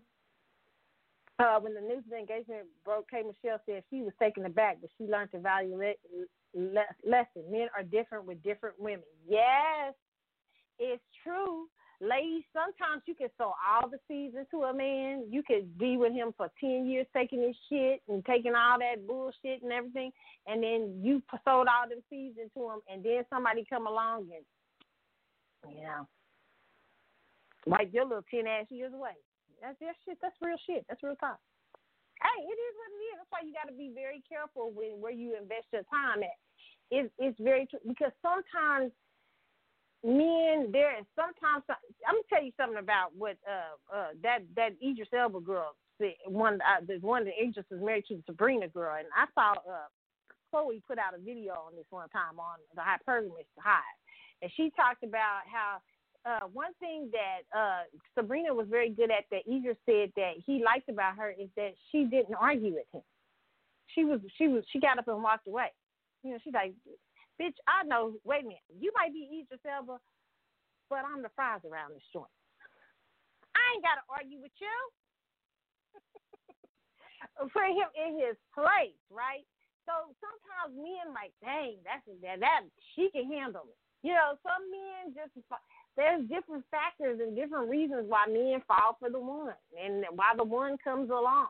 You know, and sometimes the one comes along in the most oddest places for men and women. Okay, so sometimes people can be with you know be with somebody for years and years and run and, and, and suddenly boom, you know they ready to set they been treating you like shit, but they ready to change their whole fucking life for this person because the person.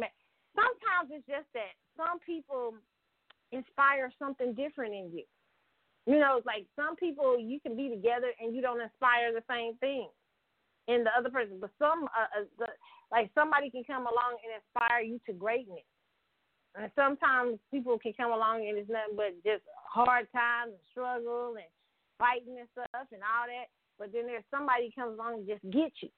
It happens, ladies. It happens. There's nothing personal about the personal probably about K. Michelle. This girl Sabrina had the good. She looks like she got the goods at least right now. Okay. All right, okay, guys. I am gonna have a part two show later on. Uh, probably maybe I don't know, maybe tomorrow or sometime next week because we got a lot more to discuss. Okay, so I will try to do that this week. It's so much more. I forgot. It's a lot of stories I forgot. But I hope you guys enjoy your weekend. I hope you enjoyed the show today. Uh, and I hope you got a good laugh and you got some of your, you got your celebrity gossip and celebrity news on.